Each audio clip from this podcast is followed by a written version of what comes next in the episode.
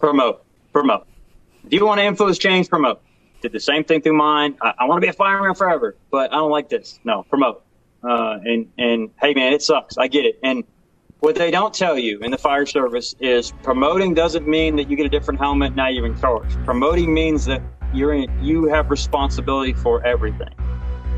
Firehouse Vigilance presents the Weekly Scrap, a podcast dedicated to the never ending fight against complacency. Corley Moore, Firehouse Vigilance Weekly Scrap number 155. Today's guest, none other than half of Train or Die, Devin Craig. He is a second generation firefighter, has worked for the Montgomery Fire Department in Texas since 2003, a captain since 2007. He worked in the fire recruit division for over seven years as a lead instructor. He's a rep for Fast Rescue Solutions and the co-owner of the aforementioned Train or Die Fire Service Training. Most importantly, happily married with two kids. He is a Georgia smoke diver, number 987. It's been a long time in the works, but it is my pleasure absolutely to have you on Weekly Scrap number 155, my friend, Devin Craig. Thank you, Corley, for having me. Uh, I got to give a couple disclaimers. One, I don't represent my fire department for anything I say is crazy. They're great. Um, two, uh, I didn't get here by myself. Um, so a lot of people made me. So I'm trying not to name drop every single person who's ever helped me, but there's hundreds.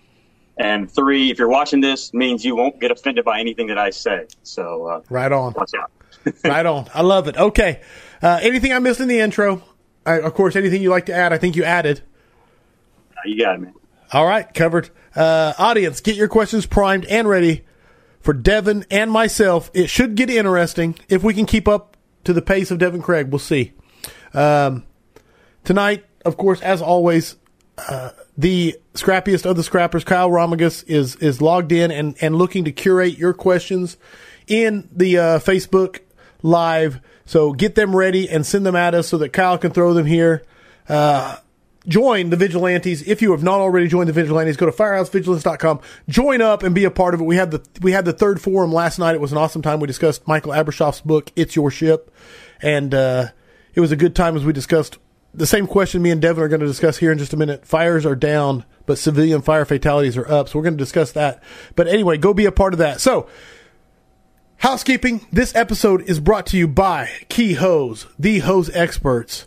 Um, absolutely go check them out on Facebook at the hose experts, uh, Key Hose, Elkhart Brass, a safe fleet brand, affordable drill towers, uh, and the affordable standpipe prop firefighter owned and operated pump and roll using the affordable standpipe prop. I got to see it down at Water on the Fire for the first time live. It's pretty amazing, pretty amazing what they got going on. Uh, the standpipe prop, it'll fit through most classroom doorways, so you can do the theory in the classroom and then roll it out into the parking lot and pump on it. It comes with six standpipe valves that can be upgraded to PRVs, customized to match your jurisdiction. Call Steve, amazing dude, uh, 844-55-TOWER or drop an email to info at affordabledrilltowers.com. And finally, my man, Dennis Riley, he has started his business, the First Line Fire Service Training LLC, dedicated to pursuing excellence in our craft. You can find him on Facebook at First Line Fire Service Training LLC. So there we go. Everything out of the way. The logos across the bottom. Enjoy for your viewing pleasure. And let's kick it off.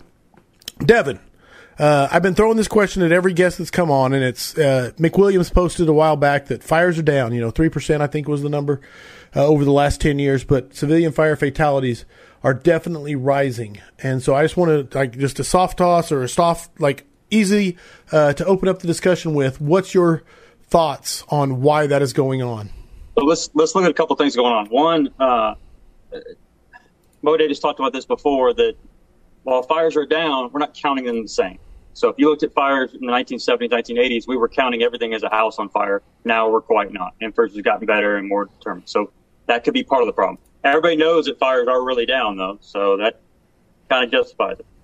One of the biggest concerns we have in my district now is that people are living everywhere. So where it used to be a 2,000 square foot house with two people in it, maybe a kid, now there's grandma and grandpa, now there's the kid that didn't want to go to college, so on and so forth. And then we turn garages are turned into houses. RVs are full time living now. Uh, tiny homes are getting popular. So you're seeing, I think, more people are living in denser places. Is part of the reason maybe fatalities have gone up. Um, it'd be interesting to look at the numbers and find out if those fatalities are single fatalities or multiples, or are we looking at the, the population just getting denser in some of these places? Um, and and also, we've seen it here as people move from the other states for, for various reasons. Um, they tend to want to live kind of in the country, and now you have places that didn't have a lot of fire protection and not a lot of people now have a lot more people, and they have these houses with four or five people in them that are out in the middle of nowhere that they can't protect. So it, it, there's a lot going on there. Um, I don't think it's a lot of the fire service on our side because I feel like we're getting better.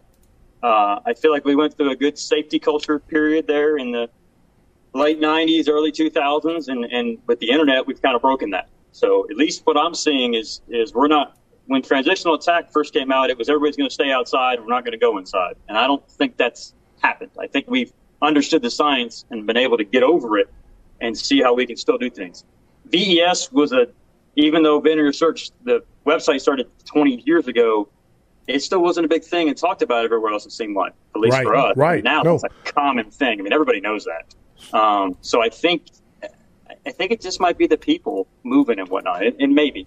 Um, you'd really have to dive into the numbers to see what else McWilliams got off of it, which I'm sure they're working on. So. Sure, no, but I think, like you said, and that's one thing I've every time I ask this question, it does seem to be it's not one thing, it's all the things.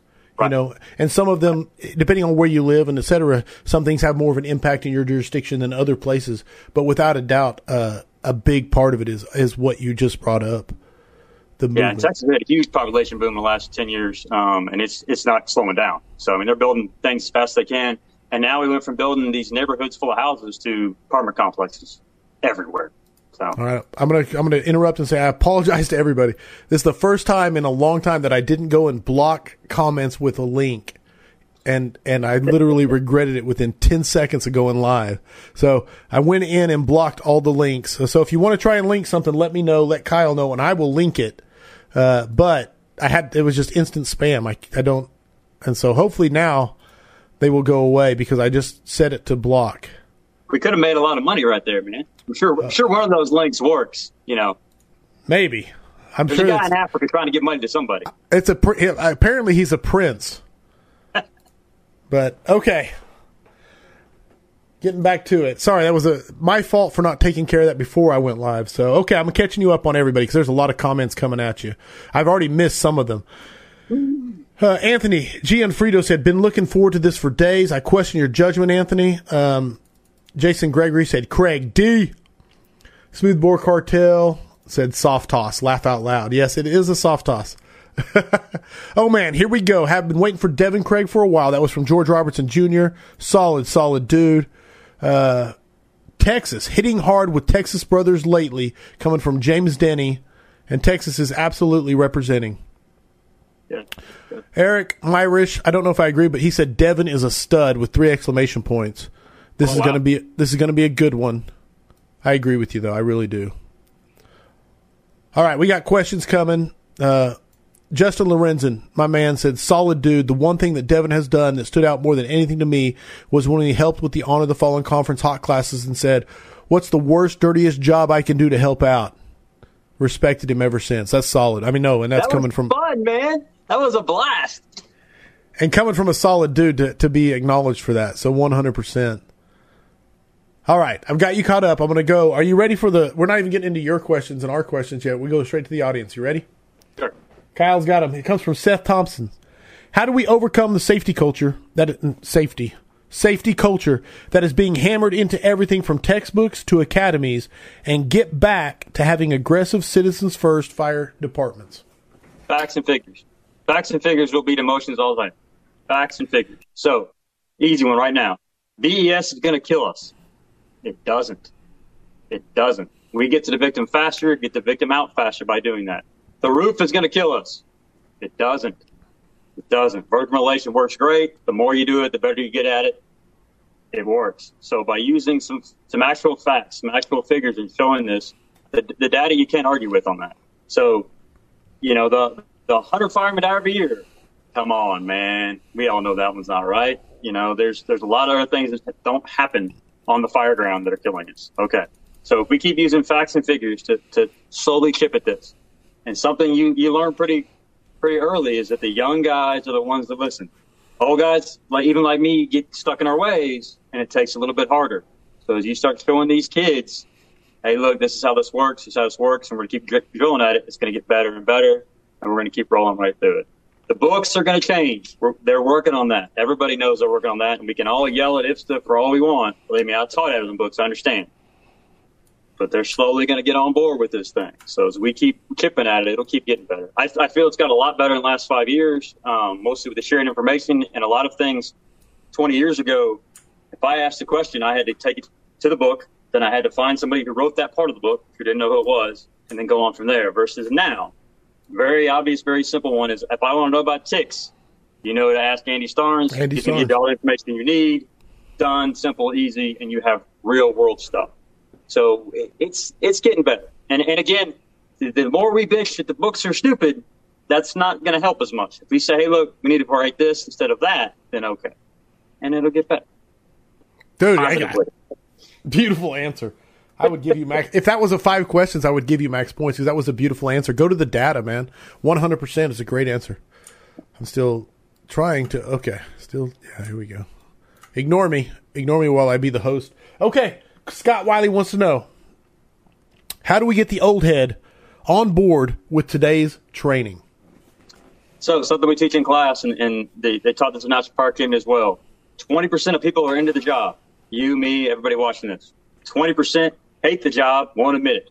You know them; they're over there. Whatever they learned twenty years ago was that. The other sixty percent are listening to the loudest person in the room. So, take it very simple. You start training. The little guy wants to train with you. We start building the team. We start going with this. Next thing you know, that old head in the chair realizes that he don't want to be by himself. He walks outside and sees what you're doing. And then you do things very easily like, hey, man, can you pump the truck for us while we're running this? Okay, cool. Hey, will you show the guy how to pump it? Okay, cool. Hey, we got this new badass hose. It's lower pressure. What? I don't have to pump 180? You don't. You can pump lower. We can get more water. We can work things on. And slowly and slowly, you get that old guy on your team. I'll tell you this, I learned it the hard way. You can't walk in and go, do this because I said so. You're going to learn this because I said so. Right No. on. No, you got to convince the guy to be part of it. And, and some of that might be you sit down one day and say, hey, look, man, can you not just bitch? And anytime you bitch, we're going to walk outside. Anytime that you complain, we're going to just walk out. We're going to do something else. Not going to listen to it. We're going to go do our own thing. And I don't, at least at my department and, and some of the places I've been, I've noticed that the recliners are slowly becoming the not fun place to be. Like most of my guys literally play basketball or work out or do some other stuff, and they don't they don't want to sit in there. They don't want to be that. They want to do other stuff. So once that becomes the cool stuff to do, everybody wants to be the cool kids, right? So yeah, be nice to him. That's the first thing you do to the old bastard. He knows something. He's been there forever. Find out what he knows, make him teach it. Hey, show me how to do this. Don't make him look dumb. Don't call him out. Get him on your team. So that's the best Dude. advice I got for you. That's solid. If you get nothing else out of the scrap, get him on your team. Get the old guy on your team. He knows something. Don't make an enemy out of him, dude. That's solid. Christopher Snow, the Rogue Tailboard says, "We may never. Dude, the number of questions coming at you is ridiculous. Oh, so we we may." no. We may never get to the actual topics we discussed. Uh, with population becoming more dense in residence settings, does that change your search tactics and search size ups? faster. So so this is this has changed a couple of things we do. So one specific thing is we, we make most EMS runs. We make sixty percent EMS runs. Everybody does. So let's take those EMS runs and where we used to kind of talk about things, now we're really talking about things. How many people live in that house? Where are they living at? Is there a room in the garage? How do you know there's a room in the garage? How many window AC units do you see? Remember we made that house two years ago and two people lived there? Now there's six. What's going on here? So your search priorities get faster and faster. And now what we expect to find a eight by eight bedroom with one bed. Now there's two. So understanding that when we go to these places and, and any fireman's been on long enough knows that the, the places we go the most are the low income. So low income is most likely to have more people on it. More people are in smaller spaces and we're going to just keep focusing on that by now in 2022, you should have erased things like everybody's out or nobody else is here. No, we all know that the only it's searched when we say it's searched, it's empty when we say it's empty. So get in there, get in all the spaces, and find them people and get them all out. Um, so I guess faster would be a kind of idea and more detailed. Um, and what we're looking for. We expect to find more than one kid in a room now. We expect to find grandma in the house now, you know, and, and keying these people onto things. We learned with COVID that it doesn't matter if there's a car outside or not. That that doesn't change anything we do. Kids' toys, some of the a ramp to the house, those things matter. So we're still delving the same amount of people. We're just kind of eyes are a little wide open more than they used to be. I guess you'd say. Speed. Speed. Speed. No, like they say in football, speed kills. Uh, sp- in the fire service, speed saves. Might might be a shirt. You can you can copyright it. All right. Speed saves. Nate Sturm, Devin. Can you talk about the train or die mindset? So we got to be honest. That it, it came out of Von Oppen, um, and Von Oppen's excellence is our responsibility. We, we went to Von Oppen's class, loved it. Uh, it was great. Von Oppen sat with with me and Matt Wallace afterward, had a long talk. It was awesome. We were impressed with it on a couple of things. One, that he sat and talked with anybody he could afterward, and two, the the message involved in it. We took that back to my fire department. We're going to make a big sign. It's excellent, my responsibility, and our kids laughed at it. Our young guys thought it was goofy and didn't like it. So we played with some ideas and we came up with train or die.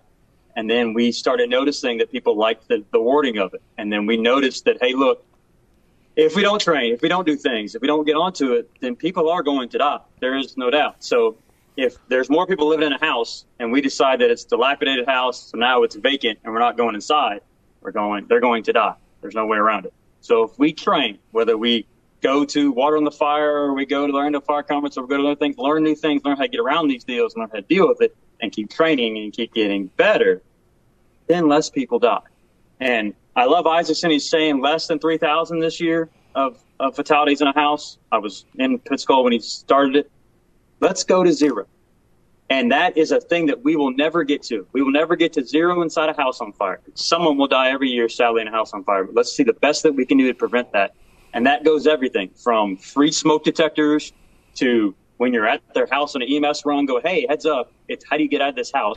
How do your kids get out of the second floor? And keep working on these things and keep improving those programs. And then keep busting our ass, learning new things and how to get around this stuff. And we'll get that down. Uh, and keep getting better and better. So Train or Die was based off of that. And then we also noticed that the, well, I get to go to a lot of things um, because my wife lets me and supports me. And, and Wallace and I get to see a lot of things, and the other guys get to see things. That doesn't mean the people that I work with do. So if I come back and say, I learned this in Florida, we're going to do this, that doesn't work. I have to show them how we learned it, how it works, how to do it. And then we keep spreading that information. And then we notice that now, with our ability to get out, we can take the information that we learned from average size departments or from large departments like Orlando, Houston, uh, Miami, LA, and we can take that to the small town America and the little places that we love. Like we, we're going to Broken Bow next weekend and we love it. Um, we can show them, hey, this is what we learned at our level, and we can you can do the same thing.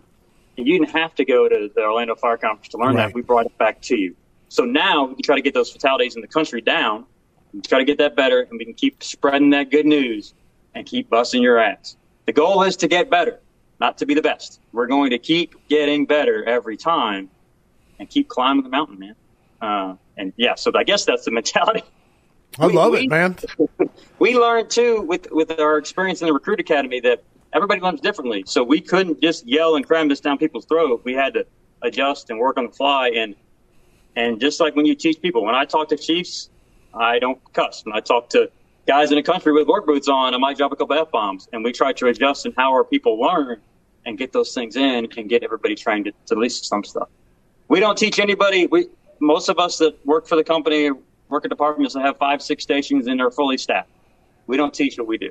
We teach what they can do, and we show them techniques for their two man staffing, one man staffing, and that works for them. We like to train. That's about it.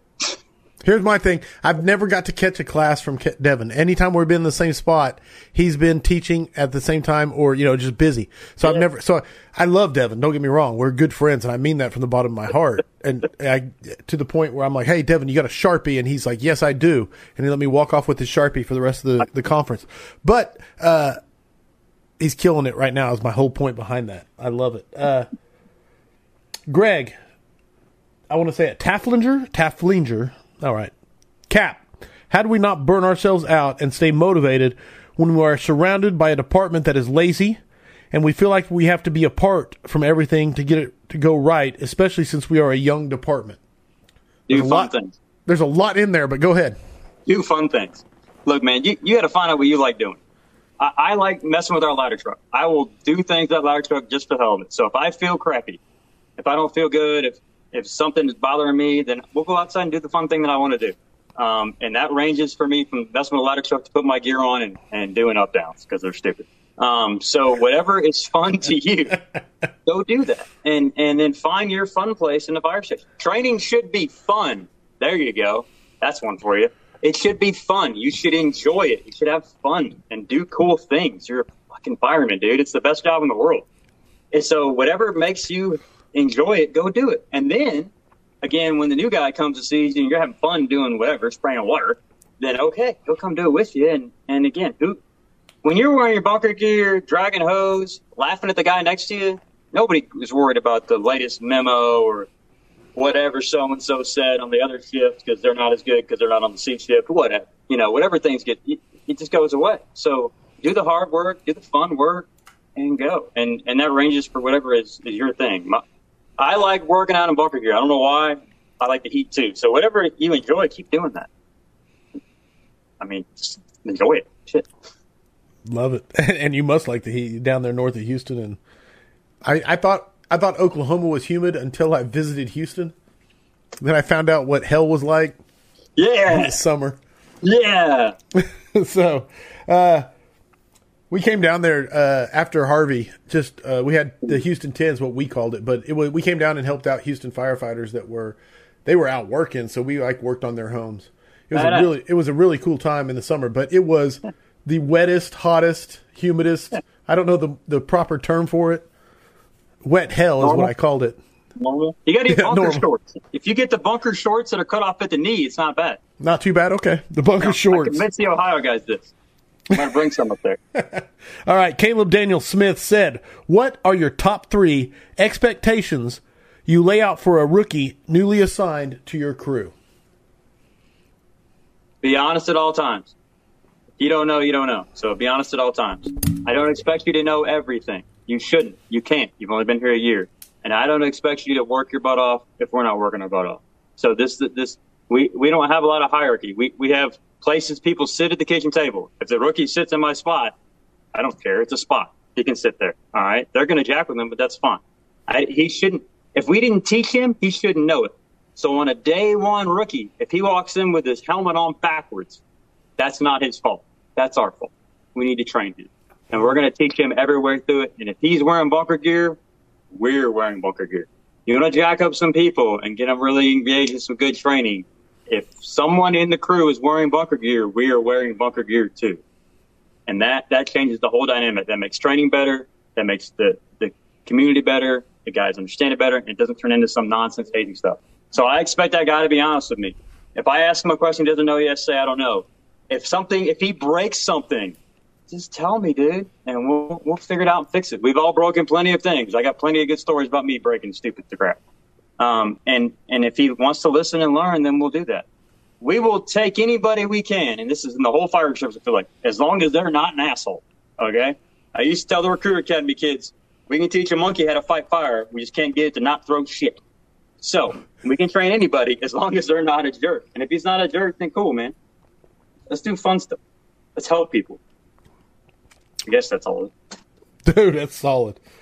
Uh, uh, we're almost caught up on audience questions, and we'll actually. But Kevin Fluger, neck of the woods, somewhat. Devin, you truly are the guy that will take your shirt off of your back for someone else. You back words with actions 100% of the time when someone is in need. Where does this come from? Is it natural, or did someone lead the way? Uh, that probably came before I was getting into anyway. That, that's probably Right. my parent. Um, my, my parents, my parents had me at a young age, and uh, and my dad worked two jobs. Um, and it wasn't he wasn't working two jobs like a fireman. Uh, he was working a nine to five job, and then he was throwing newspapers at three o'clock in the morning to make ends meet for me. Um, my mom went to night school to become a nurse, uh, and and was doing that and not getting sleep and working a couple jobs. So my my dad taught me really early on that you help everybody. If you have the ability to help somebody, you help them. That's that's it. That's how it should be. So my father still to this day will give water bottles to the damn trash guy when he comes and picks up his trash can. You know, he he believes in that and he still does me and then it worked out great for me because the woman that I married is the same way. So there there is no reason that if you're in a place to help somebody you shouldn't do it because that's how everybody gets better. So believe me, we, we met a guy with no shirt and a samurai store would selling paintings on the side of the road in San Antonio, and I felt bad because I didn't have any cash to buy a painting for the guy. Uh, but no, so so the fire service is based on that. When people ask what we do, we do everything but arrest people. That's it. So you got a cat stuck in a tree. I hate to say it. We'll go get it. We'll turn it into a training event. We'll make a big deal out of it. Everybody will get better. Cool. You're happy. We got a cat out of a tree. So what? You, if if you if you work for my fire department and somebody has a flat tire on the side of the road and you don't stop and help them change it, no, no, we're not playing this game. You're out there is to help them out. And so, yeah, so I guess from an early age, it was that way. I remember my father would shake the hand of every veteran he met when he saw a Marine Corps somewhere or whatever. He would say, Hey, thank you for your service. And he meant it. So it, it was instilled in me that way. I did the same right. thing with my kids. And that's, that's how the world gets better too. So keep doing these good things for people and they'll help out. And it'll work out. Always forward. Always forward. Love it, man. I really do. Catching up. All right. Which brings us. Oh, man, I like this question, actually. I've never heard this question before. Oh, no. Irons 33FD asks How do you feel about training being used to punish new guys? you don't argue me then. We don't play that crap. I'm not playing it. And, and I've had discussions with guys. You know, we had a kid, uh, I got a phone call one day from a station that said, Hey, this, this new guy sucks. okay, why? He did a consumption course and he fell out after the first lap. Okay. What happened? Well, we, we gave him a break and then he did it again. He didn't make it very far. So he sucks. Cool. How far did you make it? Huh? I, I didn't do it. You didn't do it. No. Right now, that I like that new guy married you. You. So no, we're not playing this crap. So training is training is not hazing, and training is not punishment. It can never be punishment. I've done this punishment. Got pulled in the next day by a couple firemen and told me I was an idiot, and I never did it again, which was good. That proved two things: one, they can tell me that, and two, I learned a lesson out of it. So you have to you have to treat training like it is, and training is education, which I want to talk about later anyway. And training training has to be fun. So if you walk in and say, "Hey, we're gonna pull hose today because so and so was late," come on, man. That what did that teach him? That teach him that training sucks and I don't want to do it. So training cannot be punishment. Punishment is punishment, and there is there should be a place for that and a process for that. But it should never enact training. Um, and, and we have a full system for that. And we'll talk about it later, I'm sure. No, no, but good, no, good. If, yeah, if they're doing that, then yeah. I really love the question though. I really do because anybody has that mindset. I, am with Devin, man. Not here, not here in my house, and and no. Uh, Jay Hillis says, "How do you push VES for a rural department with limited personnel?" Beautiful. If you're in a rural department, you probably have mobile homes or trailer houses. Cool. Anybody's ever made one means there's only one. There's two ways the trailer house is burning: either half of it or the whole thing. Okay, cool. So when half of it is burning, how do you get to the other end faster? And you don't have to say, if they don't want to use VES or whatever acronym you want to use, you can just say, we're going to search from the window. Okay, cool. You can do that. They don't know none the wiser. So by, by enacting, hey, look, I need to get over here. How do you want me to do it? You want me to walk through the fire to get to them faster? No. So little things of, and then training your butt off on it and showing that it works and showing that you can do that and having things like VES ladders or short ladders or, or being able to get your big ass in the window, which is the first problem with any VES. If you say you're going to do VES, you better be able to get in the damn window. And that requires a little bit of muscular effort and not a lot of ass. So you, so to, to get a smaller rural department, we, we taught it to a, to Broken Bow with two dudes. One guy sprays water in that in there. One guy goes in that window. Ta-da! Look at that. We searched half the house and put the fire out. Right on. Done.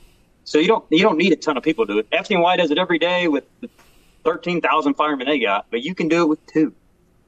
and just just getting the trust involved in the management and the and uh, the chief side of it. And yeah, it'll work. Jay Hillis is the chief. He should be able to let him do it. I think it's arguable that uh, that that it's more important in this in the rural setting. I mean, absolutely, absolutely, especially with limited staffing. Uh, yeah. I love. Yeah. I got to throw this one at you. It comes from Chief David Rhodes. Mm. Smoke Daddy asks, "Are you live from a storage shed?" Come on, Chief. It's my garage, man. I got I got kids and stuff. I, I can't be in the house. Dropping f bombs. cheaper hitting on me. I think it looks great, dude. I think it it's looks a nice like, garage. My wife wanted me to put do the, she did the lighting, so blame her for that. I think the lighting's excellent. I think the whole thing's excellent. But when Chief David Rhodes asks a question, it's coming at you. Yes, sir. All right. uh, we're going to get to smoke divers. We're going to get to smoke divers, Matt. So I'm not skipping your question. I'm just going to we, we are going to talk about it. All right. I'm going to pull up. Keep them coming, Kyle. Pulling up my notes over here because I want to get some of Devin's topics. We talked about. Um, the effect your upbringing had on you. Is there anything else you want to touch on it that you didn't get to bring out in that answer to that question? Uh, one thing that we can do as a fire service that, that was done to, for me, um, my father started when I was four as a volunteer, and then he later became a paid guy. Every time we went on vacation, we went to a fire station. Every time. So whether we would get up early and go, or, or we would go, and mom would go to the store, or she would go with us. Um, and my dad would knock on the door of every place you can imagine from Salt Lake City, Utah to Florida and say, Hey, I'm a fireman from Texas. Can I look at your fire truck? And what that did for me unknowingly was one, it made me okay with talking to firemen that didn't know. And two, I learned a lot of things. So we had never seen a New York roof hook until we went to New York and we had to, you know, we asked to go and look at a station. Um, there's dozens of things we picked up in places and, and just by going outside the box, that little thing, and it taught me as, as a young kid that it was okay. Um, and it was cool. And, and I learned a lot. And, and even now, like I can pick out fire trucks by manufacturer very easily. I, I, can see things that I know or recognize from where the places are, and it, it's good. Um, I encourage everybody to do yours. I did it with my son. Uh, went to Disneyland, and he didn't. He was five and said, "Dad, it's a fire station like yours. It's a ladder truck like yours. Why are we here?" Hey, man, take the picture. So, I, yeah, just that part of it. I think I like that. Right on, right on, man. No, I love it. Uh, training is education. So this is a big one for us. Um, we learned this with the Recruit Academy that if we treat training as an educational system, meaning you treat it like the K through 12 or the college stuff, and that it's a, it's an all encompassing, meaning you don't you don't come up with a drill right now that you've never tried before and just go send it, and then it crashes and you never write anything down about why it didn't work or what you're going to do better. So if we if we take the whole training system that you have, and, and we do this at my department, so we're going to do multi-company drills. Cool. You're going to know about it. So your station will know what the drill is going to be in a week. And you can practice the single company stuff you need to. So you get that down. So when you go do that with somebody else, you already have it. Those are going to build in a sequence to where we do a live action drill and put it all together. We learn these little things about how the educational system, my wife being a high school teacher gives me a great advantage because I know what the kids are learning now. I know how they're learning. I know that they are different and how do we teach people that are different? So we can all say the new generation sucks, but my great uncle was in the was a pilot in the Pacific. I'm sure his generation was a lot different than mine, and I probably look like an idiot to him. So if we take the kids in and go, hey, look, man, this is a chainsaw. This is how this works. So gas is going to go in here and do that, and have a good conversation, a learning, coaching conversation with these guys, and walk them through it, and it will work. So what we like to do is decide what the final thing is going to be. I want to be able to search a uh, 1,800 square foot house, find two victims, pull them out, and then have a RIT deployment and, and make that handle that. Then we break those down into little things, and it becomes a big educational system, and nobody's coming out of nowhere with don't know what to do. So the the thing we see with the new generation is, remember the iPhone's only phone seven, so they can now pull up their phone and ask a question and get an answer they don't understand how to get to that answer if it's not that easy. Right. So now we're going to work through that. Why does the saw not start? Doesn't have gas. I didn't pull it right. Okay, cool. And work through these systems with it and get them going and make it fun and make it some coaching and some mentoring uh, and not treat it like a one shot thing. If they're dumb, it's because you didn't train them. There's no way around it. So that's the premise of it, um, and we teach that in classes too. I'm noticing a theme here, but I like it. I like it a lot, man. It's a little bit of ownership you're, you're representing. The theme is new. The theme wasn't always like that. Ten years ago, I hated myself. So, Matt McGee wants to know, Devin, why do you think RIT is the last job anyone wants on a fireground when it's the most important job in the fireground? How do we change that mentality? because RIT in the previous, and, and we did this to ourselves, um, the big Phoenix study done after Bret Tarver showed that RIT wasn't going to get anybody out and that all you were going to do is stand in the yard and look stupid. And you didn't get to do fun stuff. Um, when RIT should have been, hey, look, it takes 25 minutes to get them out. How do we fix that problem? Uh, so to convince them that RIT is the is a very big deal on the fire ground, and how to get them out fast, and how to move fast, and how to do that um, requires a lot of things. And part of it is the understanding that it's it's not going to be easy, um, and that you you have to be that guardian angel for them guys that are busting their ass inside the house. So if we make RIT drills a little bit simple and a little bit understandable, and people survive, and then we keep going with the RIT drills and keep working on it, then yeah. But if you you can come up with plenty of scenarios, and there's been live scenarios that people died at, and and if we want to recreate that, and then in the end, the, the person that we tried to get out with RIT didn't live for our training drill, well, shit, you know, we lost. So let's let's do drills that make that let people win. Um, let's keep wrapping up after that. Uh, I remember reading an article about a training drill that was astronomical. Hellacious maze they built. They drug a RIT pack in there, had to use the RIT pack for themselves to get them out, and in the end, nobody served, nobody saved the victim. Well, that doesn't teach us anything. It just teaches it can be as terrible as it is, and, and at some point, we're not going to be able to save everybody. If we, if you instill RIT as an active thing on the fire ground, you're you're going to do a 360. You're going to put ladders up. You're going to check on guys. You're going to pay attention. You're going to be active. Then it's it's a good job. If you teach RIT as three dudes kneeling down in the yard with their masks off, not doing crap, then they're not going to do anything. They're not going to get anything out of it. Um, we have RIT teams that are dedicated. Uh, even though I'm going to say it, but people don't like it, I'm going to say we use blue card, but we use a dedicated RIT team, and it's active and it needs to be doing stuff. So you got to make it not a crappy job. You say, hey man, you suck at RIT, or you suck at going to go RIT this time. That's not going to work. Um, everybody has a station that sucks, um, and that one can't be RIT every time either. So it has to be a good job, and you have to make it a good job. Uh, I think that answers Matt's question. Which if that's all he's going to ask me, I'm I'm doing good. He's got more in the in the queue. That's just that's just the first one I threw at you. But it's a great answer. Hold on, sorry, sorry, Prescott. Um, Chief Greg, as a rookie and a three-year fireman that's highly motivated, how would you suggest ways to motivate unmotivated company officer level leadership?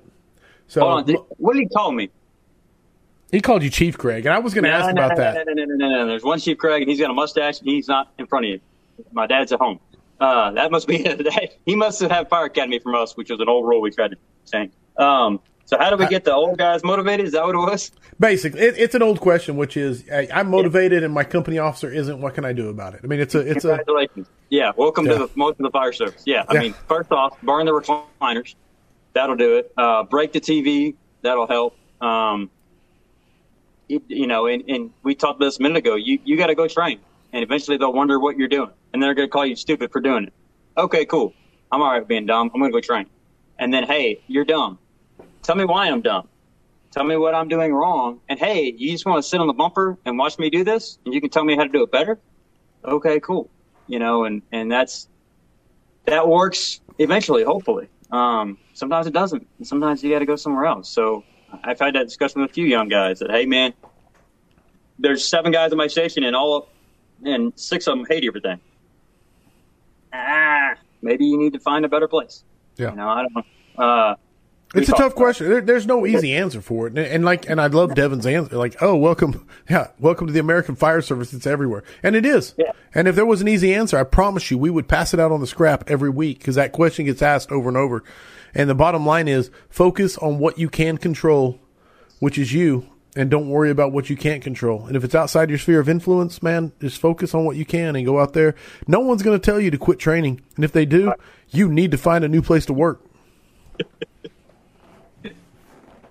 Uh, Daniel Drury coming at you. Devin. He didn't say chief. He said Devin. How do you balance making the fire service as a whole better by teaching classes versus focusing on your own department? Struggling with this one. Uh, I don't. I do both. Um, so when I'm at work, I do work things. When I'm not at work, I do other things. So, uh, and, and that for me, that's easy because when you're at work for 48 hours straight, because we're 48 night six, I, I can't do my other stuff. I have to focus on my job stuff, which is, hey, look, we're, we're going to train every day. We're going to, uh, have fun every day and we're going to do the station stuff every day. That's it. So if today is detailed a ladder truck, we're going to detail out a ladder truck, uh, and everything is in there going to be clean. Uh, and then if we're going to get that done, and then we're we're going to train on some cool stuff, and then we're going to keep getting better in our own little space, uh, and better and better, and hopefully that grows. Um, and then when we're gone, you know, I tell people where I work, but not often because we we don't want anybody to associate where we work with what makes us up. Meaning, if you if you work in a small tiny place, that doesn't mean you're bad. If you work in a big place, doesn't mean you're good. Now, both those things can correlate, but we we learn new things when we're out, even when we teach a class in the middle of nowhere, and we bring that back to our job.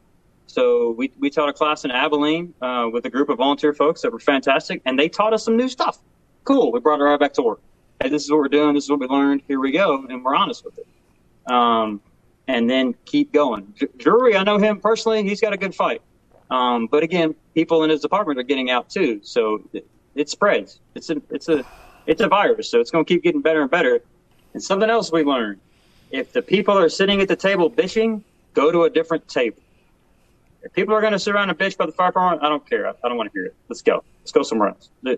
You can you can complain, and I get it. Um, have someone you can complain to, preferably not your significant other, because that gets to wear on it. But have a guy you can talk to in the dorm room and say, "Man, this is frustrating me. This is what to do," and we'll talk about and get it better. But don't sit at the kitchen table and bitch about how this sucks because this memo came out or this is dumb or I don't, I don't have time for that. Um, so I don't have a balance. It's it's all on all the time. Yeah. No, it's great, and I will go to. I don't. I, was it Emerson? I don't. I think it was Emerson, but it might be a different uh, poet philosopher that said, uh, "Wherever you're at, be all there." And so, absolutely, if you're on duty, man, just be plugged in 100. percent And if you're traveling and teaching, man, be plugged in 100. percent And if you're at home with your family, be plugged in 100. percent Yes. Yes. Um, Michael Ramirez. Here we go. It's been raining a lot in our area. What are some drills you enjoy doing in the bays or in the house? I like this question a lot. Because of the rain. Uh, gear drills are fun on the inside. Um, we do some we do some size up stuff with our guys. We we uh, we found a deficiency in that we had a very good uh, program for our rookie guys, and then we had a decent program for us as they got older. So we sat down and made task sheets, um, smaller than a book, for guys that wanted to ride up, guys that wanted to drive our ladder truck, guys that wanted to drive the pumper. Um, and then we work on those. So uh, it's 10 things for each one of those disciplines. And some of those things we can do, uh, some of them are paperwork, some of them are live action. So we can do some of those paperwork stuff. Uh, I have a big bay, so we can do a lot of cool things. Um, we've done some stuff in our gear room with the lights out and RIT drills. Uh, and uh, we've done some stuff in the rain too, which is another one of those. You better have people in on it uh, right. before you do that. If you if you train as much as we do, and you train on certain days of the week, Sundays, uh, Saturdays, Thanksgiving, you better oh, have wow. everybody in. Yeah, we we had a we worked at 4896. We worked Thanksgiving Day and the day before. The day before, we didn't get to the drill we wanted to do. The guy asked a question that night about a drill. And we said, hey, if you all want to do it, we'll do it tomorrow morning early on Thanksgiving Day, and they were all in. And nice. we did it. We were done by nine, you know, and everybody else thought we were crazy, whatever. Uh, but they wanted to do it. And the same thing with Sundays. Sunday is a day of the week. It's not a magical day where nobody does anything. So if you're working Sunday, that means you're probably not working Monday or Saturday. So let's go do some fun stuff. Uh, yeah. I like it. Have fun. And the other part of it is, man, uh, radios. Radios are huge. Radios. Uh, I think you oh, can't yeah, train sure. enough on radios. So sure. when, when when when the weather is inclement, it can be like subarctic free temperatures. Not not in Houston, generally speaking, but uh, very Once. rarely. Yeah, no. one time ever, uh, no. which ruined my trip to H Rock. But um, yeah. the uh, yeah, something I, on that. So when we do, we, we watch fire videos. We watch a little bit of fire form, and and that's a good one to to watch a video as an officer and not have seen it So we're going to stop the video in the first 10 seconds to go, what do you see? What do you think's going to happen? Right and on. we'll talk about things. And then you'll find out real quick. The young guys look at the fire and the guy's stretching hose. I'm not worried about that. I want to see where the fire's going. I want to see what the smoke's doing. Why is the smoke doing that? Why is the building doing that? Why did they show up with, with different ways? Why did they park different ways? And work through that. And, and you'll have a good conversation. And especially, again, like the fire thing, we're not making as many and you, you can use your experience to help these guys. I've seen it. Absolutely. this then there you go and work with it. Don't cheat though. If you watch the video first, don't act like you're a genius and I know this is going to happen. No, man. Be honest. Oh, look, just like I predicted, it blew out that Alpha Bravo corner. Who would have thought? I am a genius. No, recliner training, man. Uh, I I know recliners get a, a, a tough rap, and they and they deservedly so. But uh, there is time for it when you can when you can take advantage of YouTube and a, and a cold day and enjoy some fire porn and talk about it if you want to take advantage of it. And radios, uh, it's amazing what you can do to add difficulty to stuff. It can be a phone game, it can be a card game. Everybody knows the Lego thing, but uh, you can add radios to almost anything and distance and improve your skills in something that's vital to us. Anyway, all right. Uh, we'll get to that one. Corey Schultz. All right, I'm going back to our notes here. Teaching the current generation of the fire service. You've kind of already hit on it a couple times from different angles. Yeah, so something that we we've learned that um, so we had this put to us. Uh, they said, "Hey, one of our admin chiefs said, hey, I want to put everybody's phone in a basket uh, during meal times." Okay, cool, but my phone has three different apps that track my fire trucks on. So if you understand that suddenly the phone is a tool and not just a thing to make phone calls, suddenly the phone becomes okay. And and I, I give this description in our classes. Every morning we do a, a, a morning brief with everybody, and one of my guys writes on a notepad. One of my guys had his phone out every morning. Okay, you know he's on TikTok, Right. whatever he's doing. That's the mindset we have. Sure. So one day I walked over. I said, "Hey man, what are you what are you doing with your phone?" And he showed me his phone and had notes on it. And he said, "I'm writing down what you say." Holy crap! Okay, it's a tool for you. Now I got another guy that uses a spit cup and writes on a spit cup. Whatever works for him. it works. He doesn't lose it, so it's fine. But understanding that, hey, look, they, they can do things. Some things they can do better than us. So if I have a problem with my MDT, that young guy in the back might be better at it than me. Now, you have to you, you learn quickly too that if I get asked a question and I say that's a stupid question, don't ask me that. What just happened? Now the guy doesn't want to ask me anything. He doesn't want to feel dumb, and he's going to ask his phone because his phone never yells at him, never calls him dumb. Next thing you know, I've lost that with him. Oh yeah. So we we had plenty in the fire academy that would come to us with all these questions, and we would learn to say, "Hey, man, let me demonstrate this for you, and that will answer most of your questions." And then we'll get to what I missed and work through that. And sitting down in the bay and describing things like threads. This is National Hose Thread. What? You don't know what thread is? There's difference. Of course, there's fine. There's all these things. Huh? Well, let me explain to you. Instead of saying you didn't mow the grass before your house, no, man. They, they did different stuff. That's fine. Every generation is going to be different. You have to learn how they learn and teach them that way. So I came into fire service very simple. I tell you what to do, you do it, you shut up. Yep, Right. Got it. Right. No, Okay. hundred percent. worked great.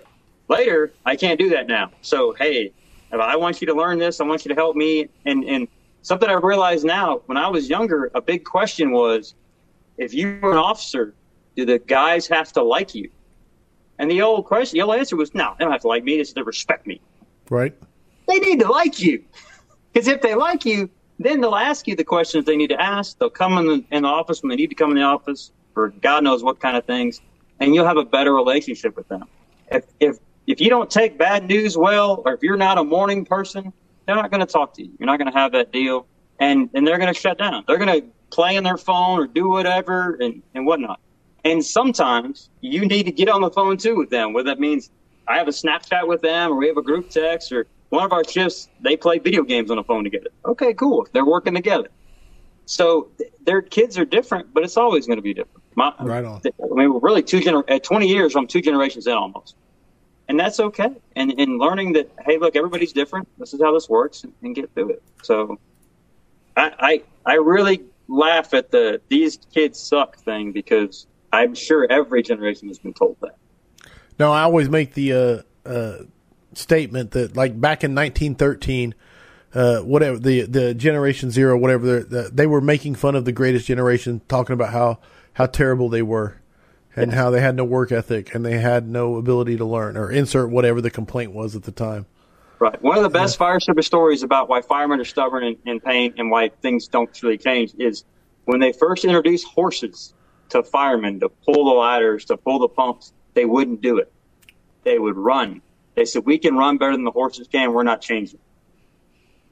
Bro, maybe it's better. I don't know. Come on. I love it, man. Uh, okay. Uh, more about later. Skipping. When train or die, Bradley Sawick, Sawecki, I'll get it right. Bradley Sawecki says, when train or die goes to train other departments, do you allow outsiders to attend the training? It's entirely up to the department. We, we would de- definitely encourage that. Um, and, and we, we have a set rate based on how many students there are and how many instructors we need. So it's not, we definitely would, we would love to, it, if, if every fireman can teach you something. So there's something that I know that you don't. There's something that you know that I don't. So we would love to meet every fireman we have, um, and and have a training class both from them person and and give one to that. So it's it's entirely open. Um, I have a personal goal to take or teach a class in every state, uh, which I think would be cool. How far are you? I just out of curiosity. I'm like at I'm like at nine or ten. I think. Hey, no, no, I love it, dude. I love the I love the goal, man. An idea. Um, yeah. I remember, I remember when I started this thing, which which is a lot easier to do than training every. Uh, which was I wanted to get someone that was involved in the vigilant uh, creed in every state, and yeah. it took two and a half years. Yeah, it yeah. took two and a half years. We got fifty states, so pretty pumped. So no, don't when you say nine or ten, but that's awesome, dude. That's awesome. Yeah, I think we. I think I was in seven last year. I was. I think I'm nine this year.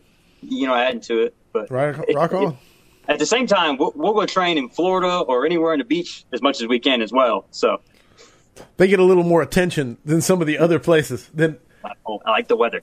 Than the Middle Coast. um, what's your favorite conference or class you've taken? I like this question.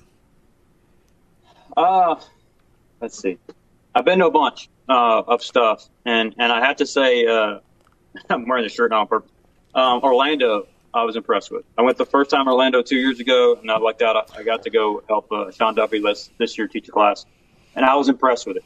I was impressed with the firemen. I was impressed with the location and the dynamics of it. So I, I would greatly advise to do that one. Um, and I would I would recommend anybody take any conference that's close to them for two reasons. One, it's close, so life is easier, and two, you're supporting the conference.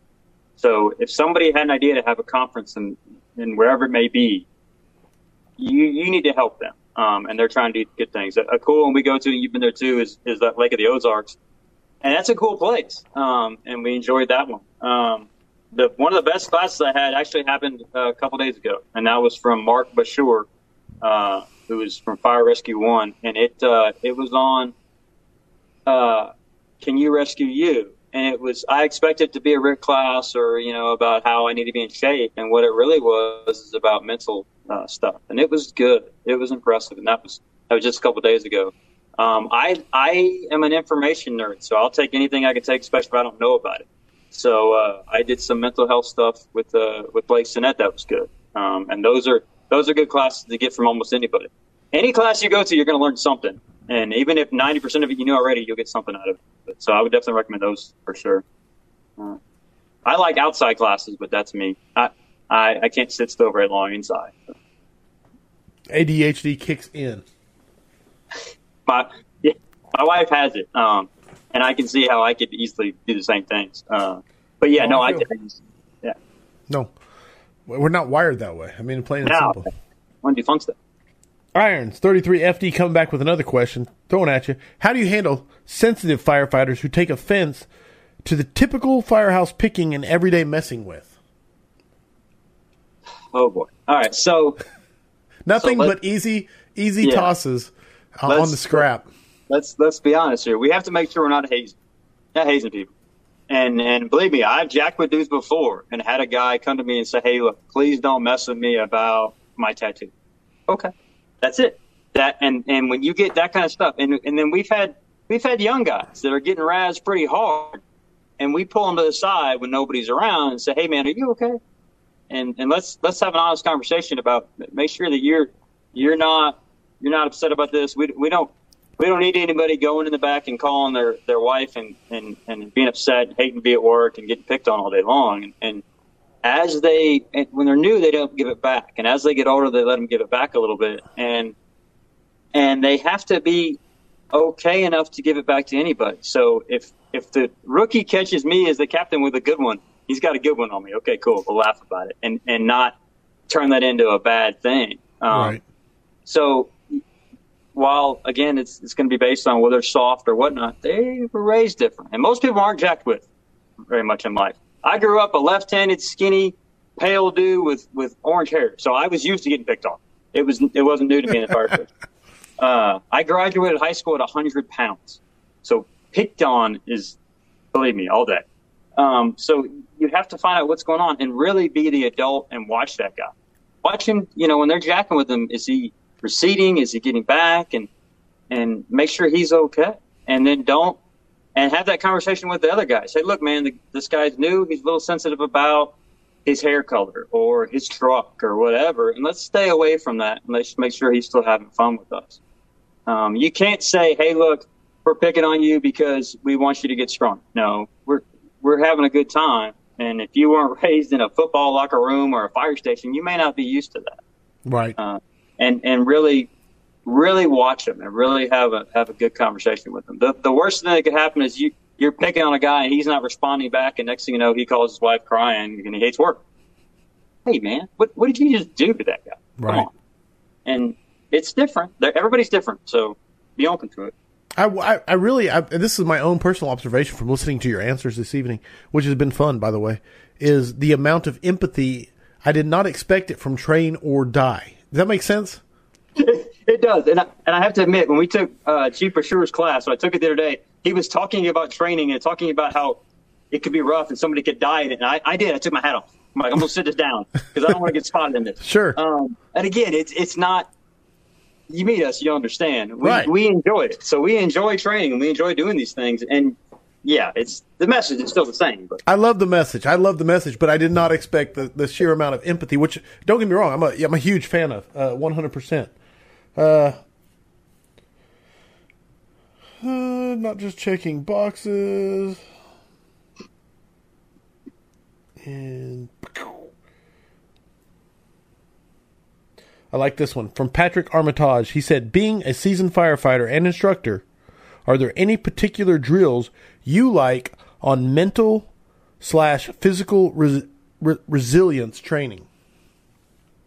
Uh, I have a couple things. Um, again, in, in, 2022, you can defer to who you need to defer to who is the best of that, you know, and I'm not. But uh, something that we learned to, I don't, I'm not big on, this is part of how our training is. I, I don't want to put you in gear for the first, second, third time, and all of a sudden I'm going to put you in a box and say, get through it, and it's hard, and then we're going to bang on the box, and then we're going to play loud music, and we're going to jack with your head.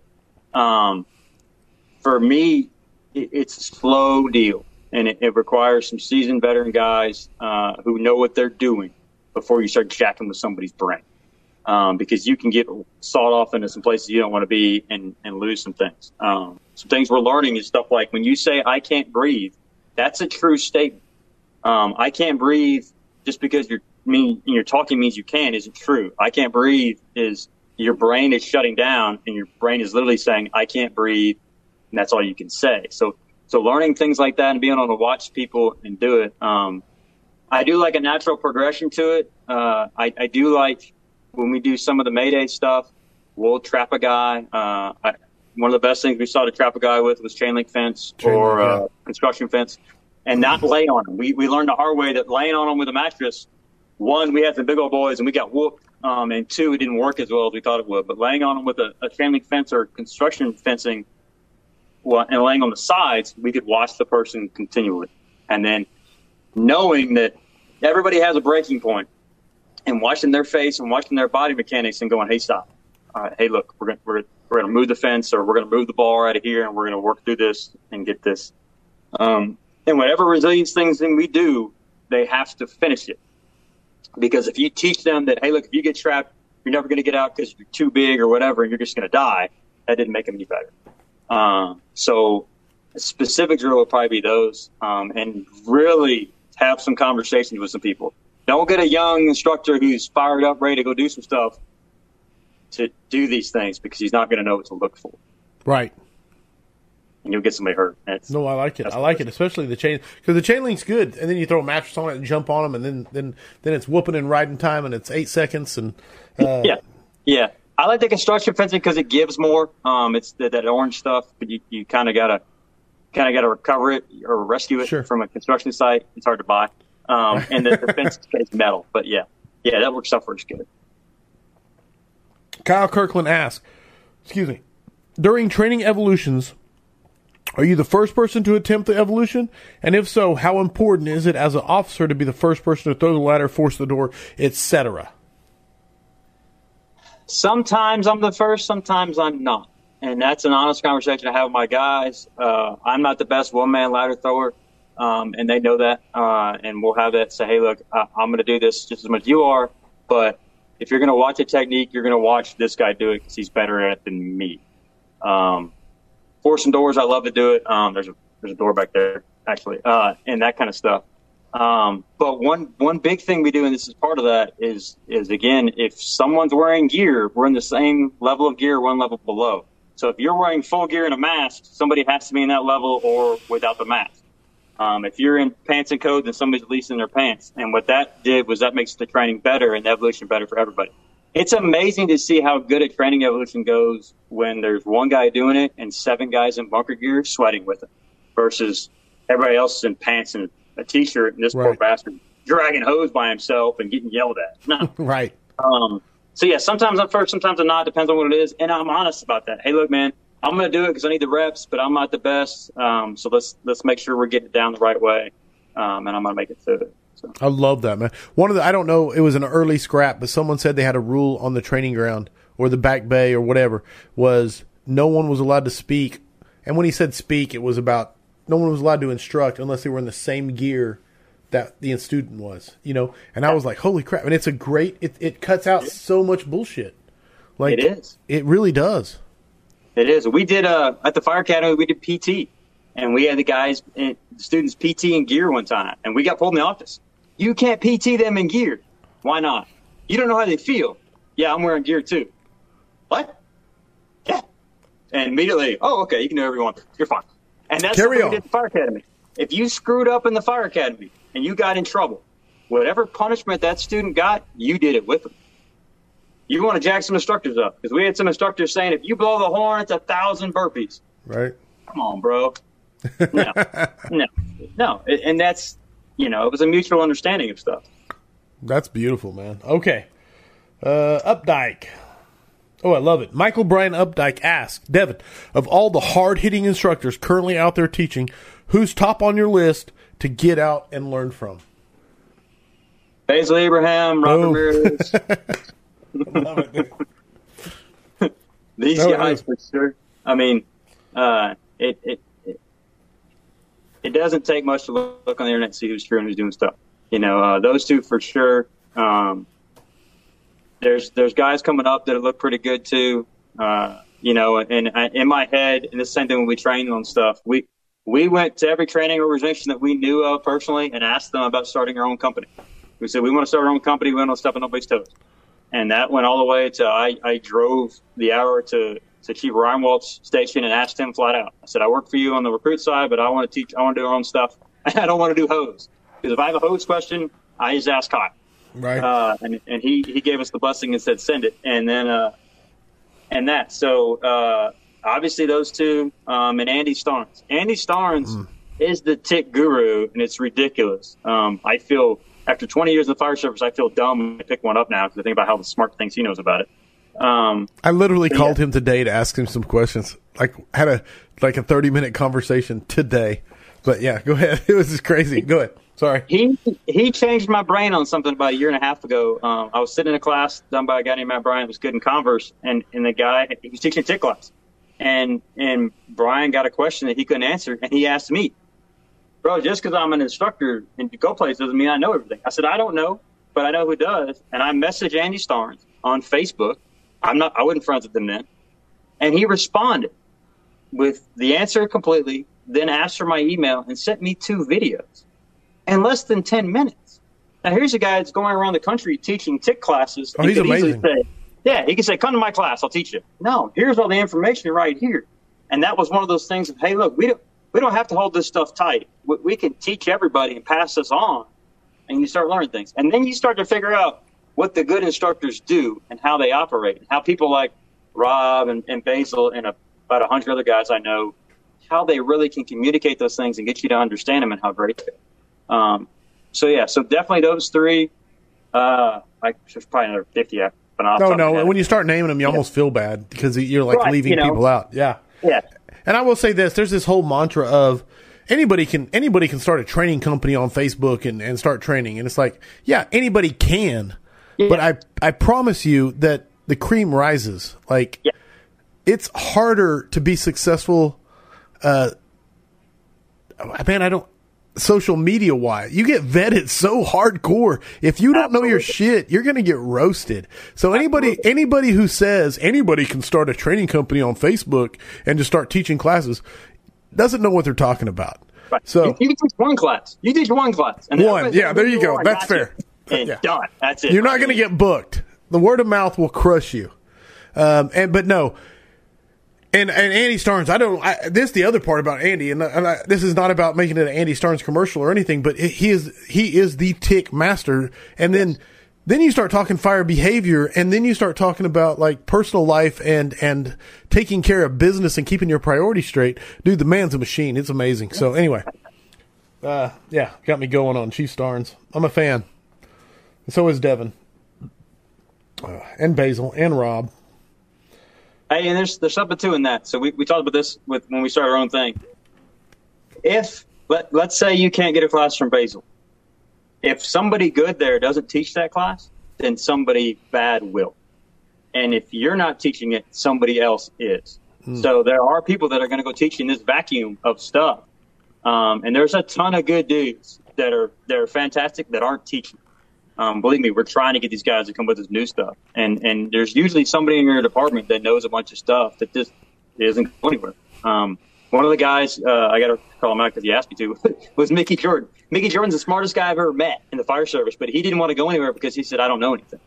Mickey, you're a damn genius. You need to get out there and do this so that people can learn what you know uh, and get it out. So yeah. Right on, right on. I don't know Mickey Jordan, so I gotta I gotta know this guy. He probably won't come on here because he's a he's he's not one of those. He didn't want to. He didn't, he's that uh, has that much humility. He won't do it. Okay, that's fair. Sean Bailey asked this question. Every department is different, of course, but how would you describe the ideal hard hitting engineer? Kind of a different Uh, question. Yeah. Okay. So drivers. Um, first off, I don't think every department is as different as we think it is.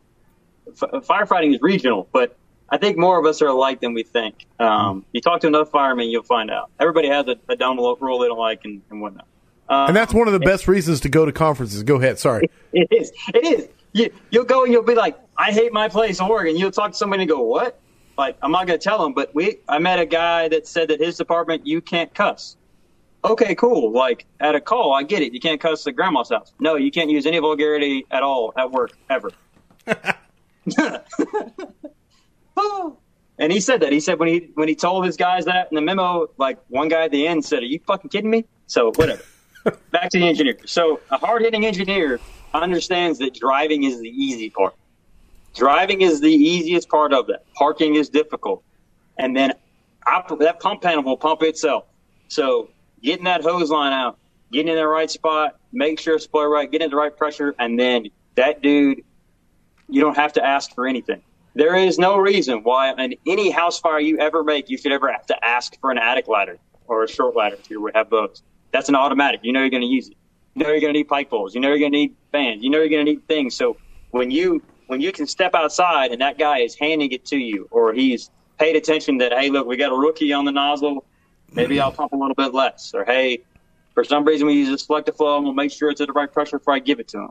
So having an engineer that's legit and working his ass off, yeah, yeah, uh, that's I guess how you describe the best one for me. I, I got to work at a really rough place uh, part time for a little bit, and I like to drive myself. And my goal was that my fire truck was in service at the end of the fire, um, meaning we'd washed everything off, packs were changed out, all I needed some bottles and, and some fuel, and we'll go. Um, so a guy that's got to handle for you. I made a deal uh, years ago where I carry my own stuff. If I take my gear off, I carry it to the truck. Nobody else touches it. Uh, and finally, I had a guy drive me for a while um, and he he was the first person that I let touch my gear. And he, if, if I said, "Hey, we're going to leave at noon," at noon my gear was ready to go in the spot. And he took really good care of me, uh, and he burned me on it because later somebody else asked if they could carry my gear, and I said, "Yeah, I've, I've learned that somebody else can." That guy put my gear back on the fire truck for me after a fire. I got back in the truck, shut the door, and looked, and I was missing my helmet because the guy dropped. Right. So not a good engineer. Um, right. So yeah, a guy that's in the game, a guy that's doing stuff, a guy that's learning, a guy that you can present something new to. Hey, here's a new fire truck and it's different. Are you okay with that? Yeah, cool. Let's learn about it. Let's go play with it. Proactive, proactive exactly. is what I'm. Yes, that's what I'm. I'm taking from you from the from the attic ladder to the new apparatus. No, I'm paraphrasing. I'm listening. I got. I got to talk. So one of the best drivers we ever had was Joel Stevens. Joel Stevens was around with Captain Reed when Reed made the Reed Hood. Okay. He drove Ladder 7 in Houston for decades um, and one of the best in the fire service. He retired from Houston. His next day started as lieutenant at a smaller department. Fantastic man. He, uh, he lost to cancer. Um, mm. But Joel, he'd been in the fire service almost 30 years. When he would come into work, he would check the truck all by himself to the T. Everything about it because he said, I haven't driven it today. I don't know what it's like today. Mm-hmm. And that was little things in your brain that you, you remember. Love it, man. Dude, you're still getting questions coming at you. How you feeling? I'm good. I'm not.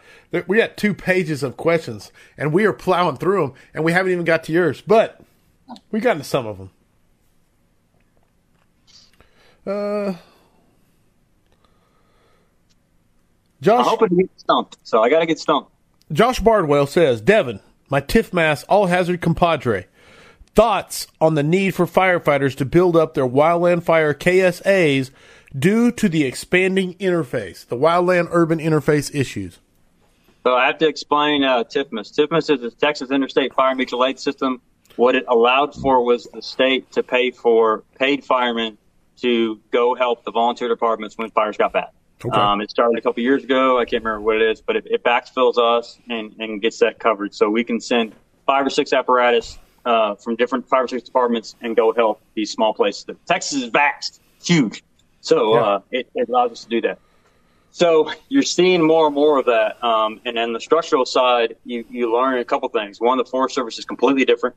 Um, and two, these things can help us do things. So on the structural side, we tend to say, hey, look, you're off probation. Now you can drive. And now a lot of check boxes for that. Or now you can be an officer. You take a test, you pass it, now you're the officer. On that wildland side, there's a bunch of task books and a bunch of hard work you got to put in to get those certifications. Um, and so it, it, works both ways. One, it teaches you how to actually get uh, the right knowledge for the job, and two, you get better knowledge. Um, so especially in my state, they need to get uh, they need to start doing that. Um, we started doing a couple years ago. Our own department. Uh, and it's just one more thing to go learn about, whether it's hazmat to wildland. So you got to know something about, you got to know a little bit about everything. Um, you got to be really good at some things. So depending on where you're at, depends on what you're really good at. I'm trying to look. I got two questions here. Hunter Lucas asks, "What's the best way, best way, to push the importance of basic fire training in a rural volunteer department?" Uh, the basics have to win, meaning the basics have to happen every fire. So you're, you're going to pull hose every fire. you you should do a primary search every fire. So there's no reason you shouldn't be good at it. Mm-hmm. Um, you should be able to throw a ladder. So, so while we, we've talked about this before, we, well, everybody likes the magic trick. I can show you something cool and you think I'm the greatest instructor ever because I showed you the cool new thing, but that's not going to work. I need you, I need you to understand the basic firemanship level of it and keep getting at it. And things like pulling hose and, and searching and moving around faster needs, being used to your gear and wearing your gear a lot, work out over time and you'll get better. So take a take a drill, especially people don't want to train. Uh, take a drill and time it, and say, "Hey, look, we're going to deploy cross lays. We did it before. Okay, how long does it take you? Right. Cool, Right. I can do it faster. What? Right. And maybe it's a competition, and then we're having fun doing it. And next thing you know, we're getting good training in, and it's basics. I love when you can mix competition and rankings into training, man. Make it fun. And when firefighters feel like they can win, even better. Um, Matt Wallace has got one for you. Oh, that's not fair. Here's the one that will stump him. Okay, that's that's the lead off. What's your thoughts on electric fire trucks?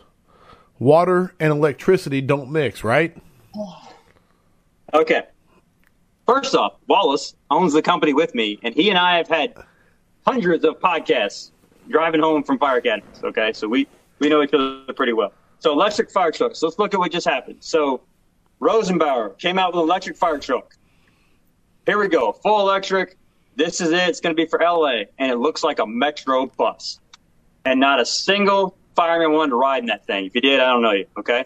And then, of course, it's going to fail because firemen things they don't like, they break. That process didn't work. Look at what Pierce did. Pierce had a battery fire truck for almost a year. It was in Michigan. I can't remember that. Uh, and didn't tell anybody. So now we take a fire truck that's a that's a, a test, and we beat the hell out of it for a year, and it looks like a fire truck. If you've seen it, you wouldn't know it was battery unless somebody told you. Really? And so now it's pretty cool. Uh, I can't remember what it is. Okay. And now uh, you've Cool. worked that in. So we compared it to the Euro helmet. So a Euro helmet, you could come to me and say it's better protection, it costs less, it, it has better voice, better comms, and I'm going to be the old fireman and say, no, I'm not going to do it. I don't care. Doesn't look cool. The same thing is going to go with this electric fire truck. I'm not. I'm stubborn. I still wear a leather helmet. I got plenty of helmets on a wall. Um, I can't do it. So electric fire truck's the same thing. If you want us to drive an electric fire truck, then it's going to have to look at like what we have now, and it's going to have to work. And I'm going to tell you, firemen, everybody knows you put four firemen in a padded room, the center block, you're going to come back, center block's broken, and it was like that when they got there.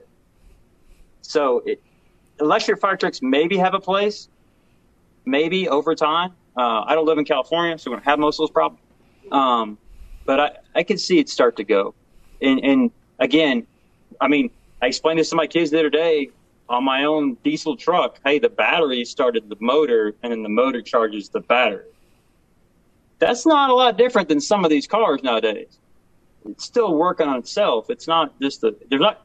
Maybe one day we'll have a solar power fire truck. God, I'm probably dead by then. Uh, there's, there's a there's a way for them, and again, you're going to have to make it a tank, and we're going to have to beat the hell out of it, and maybe it'll work. And Matt can. That's that's the best question Matt's got. Come on, man. Matt said, "Come on." Devin said, "Come on, man." To the mat. Okay. Uh, I'm still cycling. Still cycling. Uh, someone said something earlier. Uh, Devin, are you still in the custom cooler business? That came from Robbie Townsend. Might be a. a he said Fido. Oh yeah, so uh, so we got to talk about Robbie because Robbie's coming up in your scrap anyway. Robbie's one of the best people in the fire service. He's another one of the people that you wouldn't know about unless we kick, shoved, and pushed him forward to get out there and talk. Um, and Robbie, Robbie helped me get through smoke dive. Uh, and and to repay him of that, I, I bought a black cooler, um, painted uh, his smoke diver number on top of it, and then we filled it full of Texas alcohol and Texas water. Um, Chuck Norris has his own bottled water, so we put that in there. Nice. Uh, and then we put a bunch of Texas stuff in there, and I gave it to Robbie as a as a gift. Uh, and yeah, as a thank you for helping me out. So That's awesome. And a lot of people, uh, a lot of people uh, speak very highly of Robbie, and, and that's the reason why on September 12th you can catch him on the scrap. So it will be a good time. Um, here we go. Garrett Rose. Promote to keep turds from taking the position or stay in your position because you love it so much. I struggle with this because it is hurting our department if I don't try. Or am I being selfish because I love my position? I want your thoughts. promote, promote. Do you want to influence change, promote. Uh, I, I did the same thing through mine. I, I want to be a fireman forever, but I don't like this. No, promote. Uh, and and hey, man, it sucks. I get it. And what they don't tell you in the fire service is promoting doesn't mean that you get a different helmet. Now you're in charge. Promoting means that you're in, you have responsibility for everything. Boom. The hardest thing you're going to do is when somebody says, "Hey, can we talk?" and they shut the office door. And if you have not gone anywhere, if you have not learned anything new, if you haven't sat and listened to people like Blake Stinnett or Frank Viscuso or any of these people, um, or your nine levels of leadership, or read any books, you're gonna you're gonna be unarmed. And when a guy says things like, "Hey, I'm getting a divorce," or "Hey, I don't think I want to be a fireman or be in a plant anymore," or "Hey, this guy's picking on me. What do I do?" and you're unarmed, hey man, you, you got to get out there. So you could sit in the back and be a fireman and have the greatest job in the world forever, or you could try to make things better. Uh, we had a buddy that didn't want to do his stuff because he didn't want to drive. I want to be in the back forever. You can't. Um, I wish you could, but uh, we got to get everybody better. And, and, a lot of times that means you promote. And, and a good one for Garrett Rose, if you look around the room against everybody else that you're going to test against, and you wouldn't want them to be above you, you better study, buddy. And I didn't want to interrupt because it was a great soundbite. So I was like, letting, let, I, I, I hate when I ruin a soundbite by chiming in.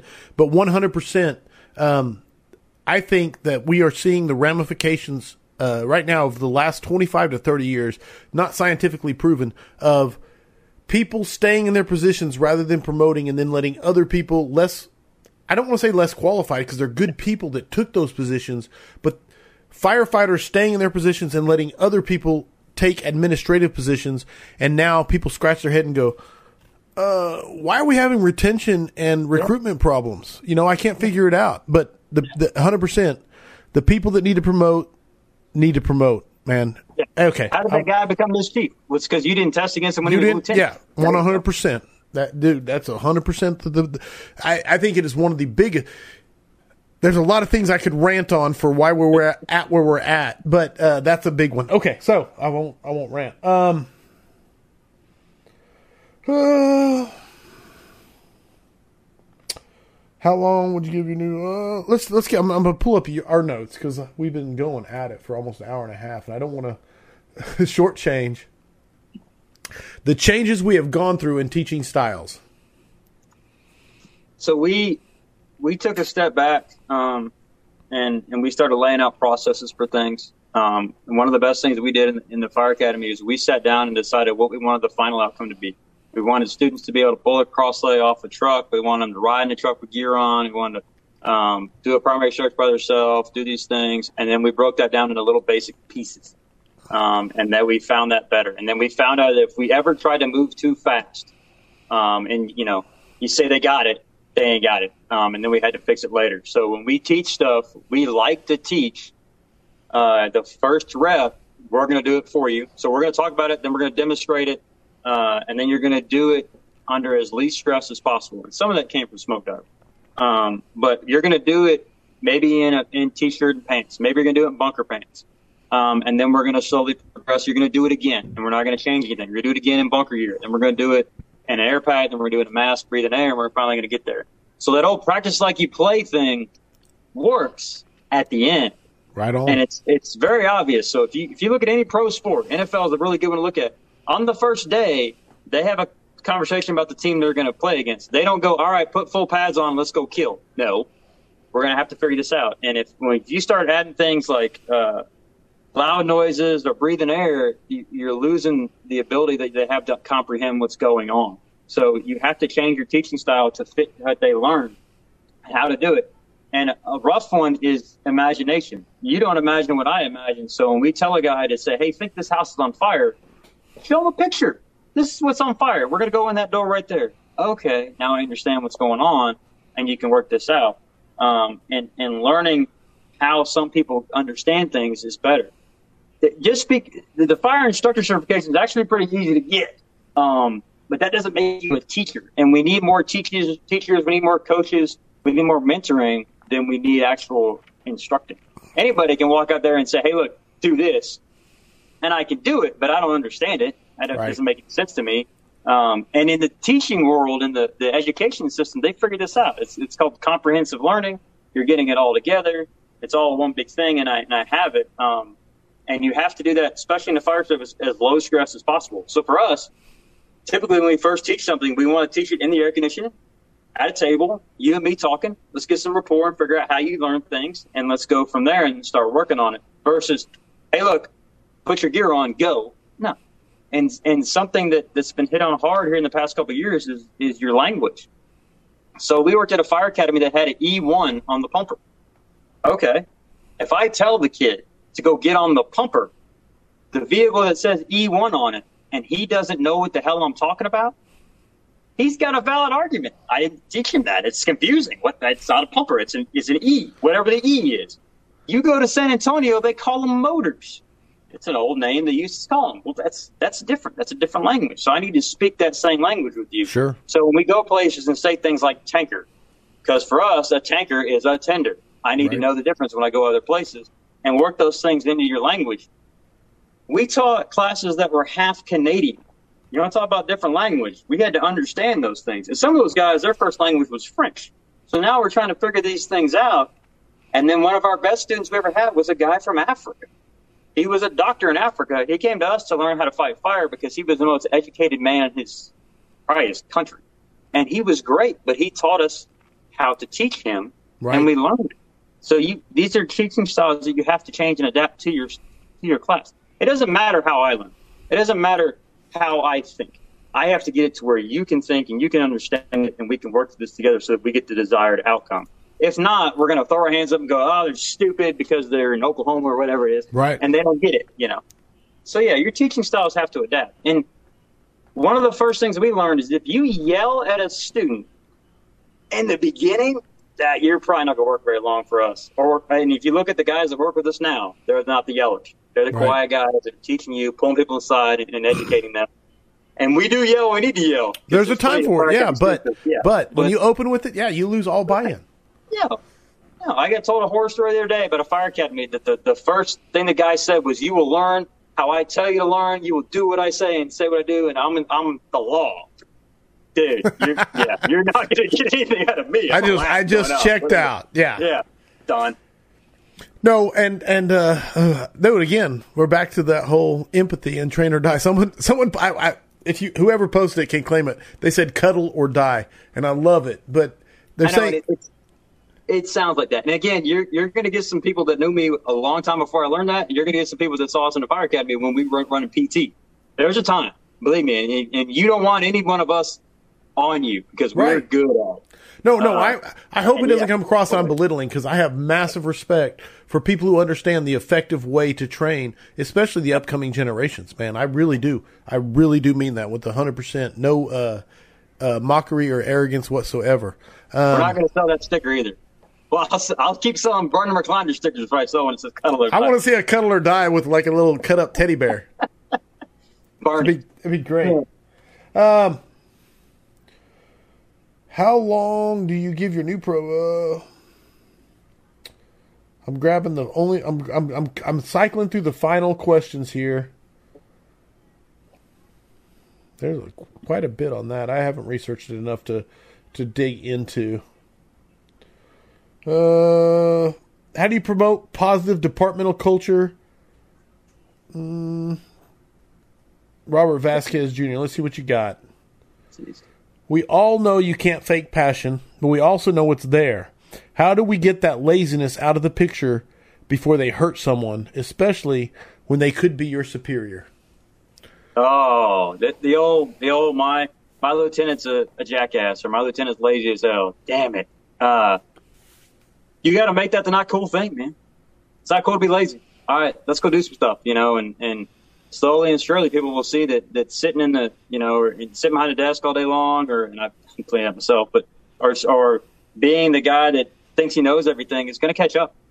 You know, and in the fire service, we have a problem where in the first couple of years, you learn 80% of your job uh, and can handle 80% of that. So the, the outliers, the 20%, you can blame on the rain or you can blame on it was night, I didn't know, or uh, Right, right, right. um, and and you have to know that things are changing and, and you have to adapt. Um, it's sitting behind me, but you have to adapt and get better. And, and a good example of that is we figured out 50 years ago, 80 years ago, that the Pro Bar was the best thing ever made. Okay, cool. It's it's badass. It's legit. And ever since then, they've been copying it, changing it, and trying to get it better, and it never worked. Okay, cool. Well, that doesn't mean that the newest thing out there may not be better. So I, I lucked out and was able to get one pretty quick. Oh yeah, uh, I see it back there. I See it hiding. Oh, um, yeah. But hey, this is something new. Does that mean it's bad? No. Does that mean it's good? No. But let's evaluate it, look at it, and maybe it's a better way. Right. So if you get a guy who's sitting there for, you know, in his chair or wherever and says, "Hey, I know everything," first off, you're an idiot because I don't know everything. You need to admit that. And two, uh, things change, man. So, so we talked about the iPhone. The iPhone came out in 07, and we're on the 14th version. Now, granted, that's it's technology, so it's a little different. But you're telling me nothing changed since the last time you learned something?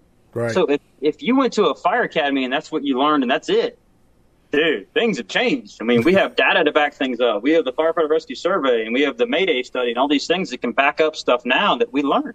The UL's testing their ass off and we're learning things out of it. So if you're not learning these new things and you're just going to sit there and rot and hey man, if that's how the guy wants to be, I, I would keep training, keep going places, keep learning things, keep going to conferences and, and getting this good stuff in. And as you get back, just keep keep edging in there, a little bit at a time, a little bit at a time. Eventually, you'll get somebody to bite, Boom. and there you go.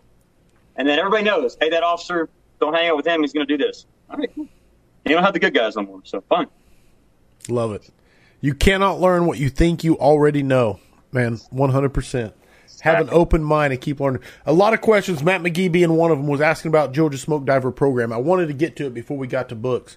So throwing like he wanted to know how to prepare, but you, I don't know which angle you want to hit it from. But so I'll hit it from the the pyramid angle of I I am example of that anybody can get through it, um, because I am by no means naturally athletic. I'm not I'm not a muscle dude. I'm not a I wasn't a pro football player. I'm not built like a monster like uh, like Justin Fraze is. You know, and, and and they them guys work their ass off, and and I'm proof that anybody can do it. Um, meaning, look, you you it's mostly mindset. So the program, uh, I won't go the whole program because you've had Chief Rhodes on there. The program teaches you a lot of things, and and you learn pretty quick that that even if you're the badass of the group, that doesn't make you really better. Um, it's a team effort, and you have to do the work. So everything there is is taught to you, uh, talked about, demonstrated by them, and then they do it, and then you do it, and then you do it in live smoke or live fire holy crap. So we, we can't cheat on these things. So the average American male weighs like 250. Guess what the dummies weigh? They weigh 250. Come on, man. We're not, these things that work, we're going to use and do it. And, and for me, I, I failed it uh, multiple times. Most twice I failed it because I didn't want to be there. Um, and once I failed it on a, on a skill, but it made me learn what my why was and what I was actually doing. So this is something big for us um, and for guys that go to conferences. Every time you're gone, it has to be for a reason. So if I go to work on a Saturday, Sunday, and I sit in a recliner for eight hours both days, why am I there? What what did I make better? And when I come home to my wife and go, "Hey, I was there to get a paycheck," that's not going to work. So if I go to FRI or wherever or FDIC or whatever and come back and go, hey, look, I hung out with my buddies and got drunk all week. Yeah, but what did I learn and what did I get out of it? Because I have to have to get back, and that's time. Um, and time we can't get back. So for me, Smoke Diver taught me that anytime that I am working out and my family's home, or I am at a class, or I'm trying to get through Smoke Diver, that has to be worth it. To to tell my kids, Dad wasn't home this weekend because he wanted to hang out with his buddies. No, he, he wanted to learn to learn some stuff. Uh, and, and Chief Rhodes, Chief Rhodes is a good one. He's a good mentor to have, and, and he taught us a lot of stuff, and everybody there is impressive. If you took every dude that you knew that was a type A dude that wanted to do work and put them in a room, that's smoke divers. Uh, you can't pass out papers without getting in a fist fight or who gets to do it, you know, and, and it goes back to Lorenzen when we were in Oklahoma the hardest job is the best job. So what's the hardest job? I want to do that. And, and that's what they teach you. And you get ready to do the next thing. And I've used it a lot. And, and this is something we all joke about, about how they make you walk through the, the, uh, the gift shop on the way out. We put that on everything. So you'll, you won't see many things of mine that don't say, uh, smoke diver on it. You won't see anything we do that doesn't say that. And that's two things. One, we want to promote the program because it's an excellent program. And two, we hold ourselves to that that standard. So I know if I go somewhere and somebody sees a, a smoke diver rocker, they expect better out of me. And I better not be the shitbag. I better not be the dude laying out because I owe it to the people in front of me, the people that come behind me, that this is the program that, that does this, and we don't we don't have a tolerance for that. So I've been plenty of places and then go, hey, you're a smoke diver? Yep. All right, let's go. Let's do some hard work. Let's do this. I'm not going to be a slacker because I have to hold that standard that. Right. that- You're in front of me representing so much more than yourself. Absolutely. I love, dude. Yeah, it's powerful, man. It's powerful. Sweet. Okay, which brings us to, which Matt McGee did ask this question earlier, and I avoided. I mean, I, mean, I skipped it over and over and over. He said, "What's the best way to prepare?" So I wanted to throw that.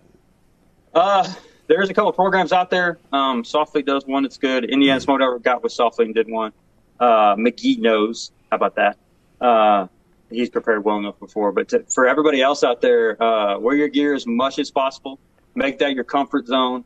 Um, for me, I bought a blast mask, uh, and I have a sticker on my on my mask that says "Hard work means doing hard work." So for me, that allows me to zone out and, and work my butt off and not worry about people looking at my face. And I wore my mask as much as possible uh, in everything I did, and it became a happy place. Um, in Georgia, there's a little black square that you stand on when you get ready for stuff, and that was that was safe base. So I knew if I was standing there, I was okay. Um, and you learned, and this is it probably didn't start there, but that's kind of where always forward, always moving began. Uh, I think I did it before that, but uh, the concept that as long as I'm going, as long as I'm working, as long as I'm moving forward, then I am winning. So we're always going to go. We're always going to do. We're always going to move in a forward direction. Um, we're always going to move and know that that we're going to win, um, no matter what it is. So if it's I, yeah, he said, if I'm carrying groceries in, I can do it because I'm going forward. If Right. I'm dragging hose, I can do it because I'm going forward. Right. Um, and when things suck, which they're going to suck a lot in life, if you're an adult, you realize that. Uh, just keep going, man. Just keep doing things. And then, in, in there is no joy at quitting. Quitting will be give you joy for a minute, uh, and I, I did that. And then not quitting made made a lot of joy for a long time. So if you can get that mindset in there, then yeah, yeah, Rock and roll. wear your gear, work your ass off, make everything terrible. If it's too easy, you didn't do it hard enough, put your gear on, wear a heavier air pack. I've done plenty of that.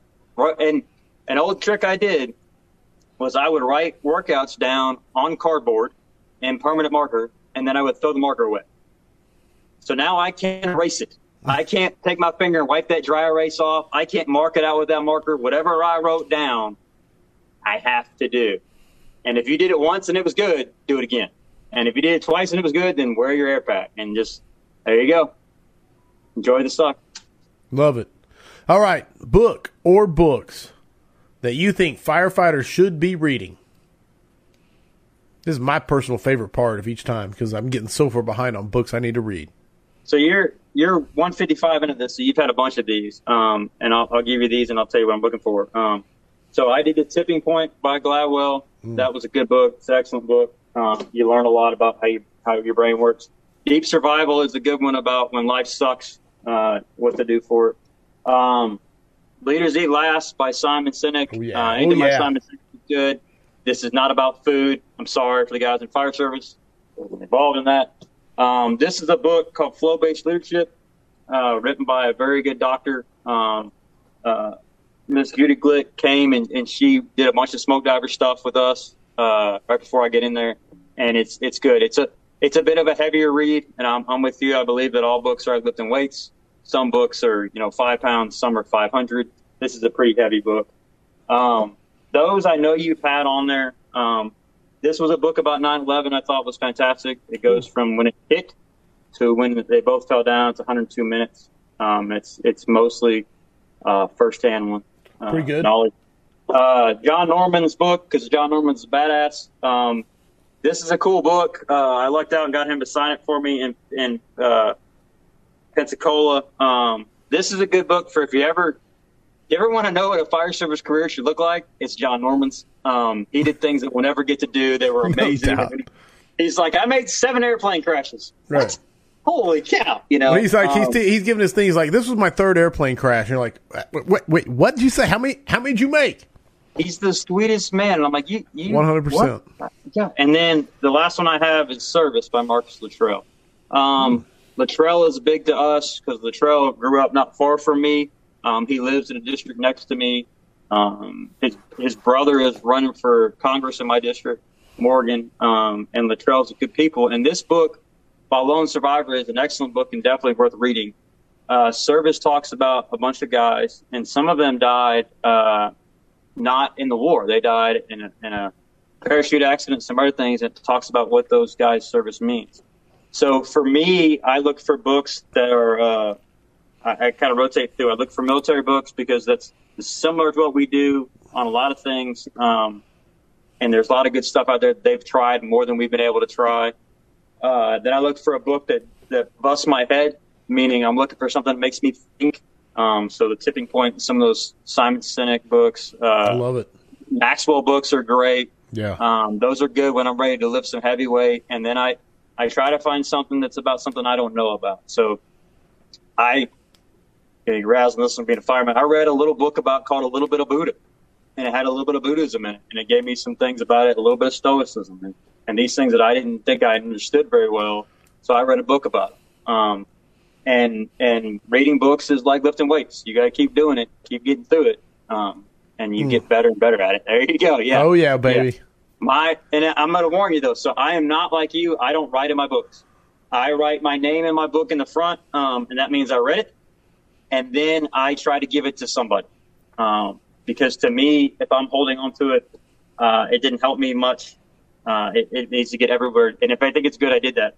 Somehow these have stayed with me. Um, I'm not giving my drawer number one away, obviously, because he signed it for me, and so did this uh, Dr. Glick. But uh, I think we need to pass some books around. And again, I, I, Mindset is a fantastic book by Fit to Fight Fire. Yes. it- it's a That's really, firefighter friendly. Both of theirs are. Yeah, hundred percent. It is. It is. Um, I passed that out. I don't think it went anywhere. But hey, it's whatever. You know. Right. Uh, I, I think your list is going to be extensive, and I wish I could read every book you got on your list. But th- those three things keep me going through. I wish I could keep. I, I'm. I, I think currently now 67. It was 63 before I went to Water on the Fire, but it's at 67 now. Books that I have to read, uh, and I'm. My problem is, is I read a ton, but I'm a slow reader. Like Oh. I, I crawl through Oh. the books. Like No, I mean, I, I, I read faster than I talk, and I, I think faster than I read. So I have a hard time blowing through it, and then I have to stop and go, "Oh, what was that?" You know. And No, that's my problem. Is I really have a system for reading that that the whole purpose of the system is to make me go slow. And so anyway, I won't. Yeah, but no, hundred percent, man. I love it. And uh, I have a library that at my department, and it. It's not limited to my department. If you want to stop in sometime, there's a sign out sheet. You can sign out any book in my library. I just have the sign out sheet so I can call you and get it back after the nine, 90 days is when I like look and I'm like, oh, that's been gone for three months. Hey, oh, are you you're a still- librarian. are Yeah. you still reading this? Okay. ca- If not, get it back here so someone else can. So, and it's crazy because at first, no one ever checked out a book. And slowly, over time, people have checked out books. It's really cool. So, I, I buy a lot of my uh, in the used shop at Amazon. They're cheaper, and I like hardcover. So yeah, dude, I do. 100%. 100%. I go to Amazon, then I look at used. And Mm-hmm. I cannot tell you, I paid like $4 or $2 for so, plus shipping, for so many books. And then you like compare, oh, $7, but no shipping? Okay. Okay. But yeah, 100%. Uh, and I write all over them and highlight them, so I get paperbacks quite a bit. I can't do it. I can't do it. It bothers me. I don't know why. We have the five questions for firefighters, which have evolved into the next five. You are highly aware of this. The questions have no correct answers. The answers are 100% your opinion, and the points are arbitrary, passed out by me, and of course, the audience that helps by shouting out whether it is max points or not. So, Devin Craig, my friend, train or die, are you ready for the next five questions for firefighters? Come on. Here we go. What single characteristic makes the difference between a run of the mill firefighter and the top tier, go to, badass firefighter? So I got to be honest. I'm a, I'm a little pissed about this one because I watched vonAppen, and vonAppen stole half of my answer. Um, but I believe it's two things. One is humility, and that's what vonAppen uh, pointed to, and that that's the the ability to say I don't know, the ability to learn new things, the ability to realize you're not the biggest badass. Going along with that is drive. So if you are if you drive and you work and you keep pushing forward and keep learning new things, keep doing new things, and then you have the humility to help other people do it too, and understand that just because you're the guy that goes all the conferences doesn't mean you know everything, um, and know that you can you can help others move along. Absolutely, that's the guy I look for. Um, anybody can be a badass. Anybody can be Usain Bolt. But if Usain Bolt just runs, it doesn't help anybody else along. It doesn't help anybody good. Anybody can be the dude that stands in the back and says, "I don't know," and doesn't want to learn anything. So if you can get those two things together, absolutely, that's the guy I want all day long, all day long. Love it, and it's a great answer. Even if Mark stole half of it, but yeah. you tied it in and made it As better, expected. I will absolutely give max points for question number one. Number two, moving on. If you could go back in time, and look, quite a few people asked a version of this question. So if I didn't ask your question, this is why. Uh, but if you could go back in time and give yourself one piece of advice as a rookie, what would it be? This is a hard one for me because I started really young at 16 uh, and, and then had a full time job by the time I was 18, 19. Um, so believe me, that version of me is an idiot. Uh, so pretty much not being an idiot. Um, you, you have you have one mouth and two ears, and your mouth shuts and your ears don't. So learn that. So keep your mouth shut, your eyes open, keep your ears open, listen to what everybody else is doing, and start picking out these people that you need to have as mentors. And if the dudes are sitting around the table bitching, those aren't the mentors you need. Um, I looked out. I had a I had a good start um, and moved up decently fast uh, and with good people. So for me, while this talks about being a rookie, I also have to look at it from being an officer. When I became an officer, I was a flat out asshole. I would I would tell anybody that to the day. I, I thought that that meant that you knew everything and that you were smarter than everybody else. I went to some classes, thought I was smarter than everybody else, and it took me going out of state to get outside my bubble to learn that I wasn't very bright. Um, and that was almost a 10 year period. I went to, when I went to Georgia the first time. Um, so, so for the new guy, I would say definitely learn, listen, uh, pay attention, get find you a good mentor. Um, for the officer, exact same thing.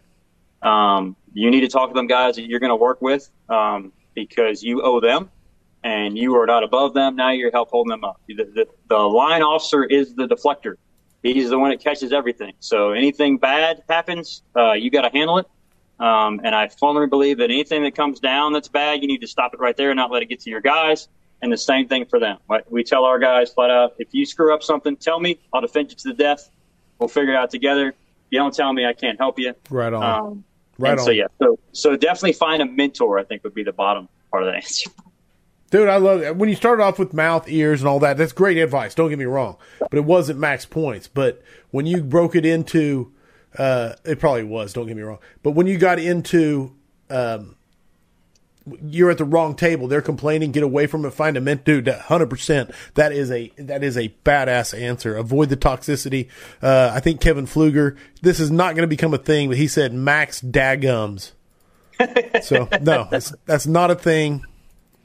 Uh, find another table. Yes, avoid the toxic. Hundred percent, man. Great, great answer, man. I love that, and and the the crowd is absolutely agreeing. Uh, okay, number three. You think I'd know them by heart by now, but I'm pulling up my notes. What is your favorite training drill? So we work a 48 96 schedule. Um, so for us, we check everything out in the apparatus. We blow them out the bay on the first day, and then one guy stops and starts cooking breakfast. That's how we run every day. Our second day, we learned that because we didn't check every individual thing on day two, that we had a little bit of time. So what we did was we turned that time into doing a morning drill. So the night before, so let's say first night, uh, we would get done and we'd say, hey, what do y'all want to do in the morning? Let's do, we haven't done the ladder sit up in a little bit. Let's do ladder sit up and let's get on the roof. Okay, cool. And then, so we would check the truck real quick and then do that at 6.30 in the morning. We, we shift change at 6. And the guys are already training, we're already working, we're already doing fun stuff, and we're already getting some good reps in. Right. And a drill only lasts 30 minutes. Um, that's probably my favorite. Uh, beyond that, anything involving a ladder truck I like to do, but that specific thing would be one of those. Um, and with 4896, you get a lot of freedom to do a lot of cool things uh, and, and, get a lot of good training in. Uh, we don't. We try to find something we're not good at. So where I'm at, we don't mask up when we get there. We already masked up.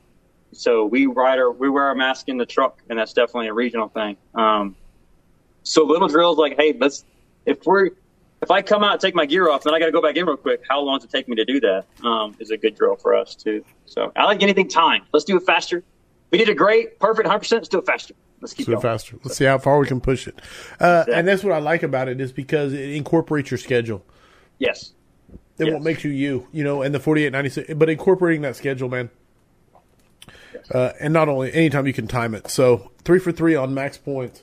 We're heading into number four. We're closing this out. What mistake have you learned the most from in your fire service career? So, uh, I got taught by an old fireman that you tell good stories about everybody else and bad stories about yourself. Um, and what that does is that that promotes the good things in a fire service, especially the good dudes around you.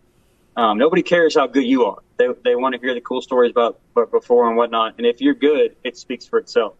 Um, and then when a guy hits a hole in, in the Walmart parking lot with a pumper and you act like a jerk because he hit something, but rather than say, "Hey man, I get it," I hit a stop sign twice with a fire truck before, you know, and, and, and I understand this, and showing some empathy of that, and being able to tell those good stories about those guys that came before you, um, really, really helps.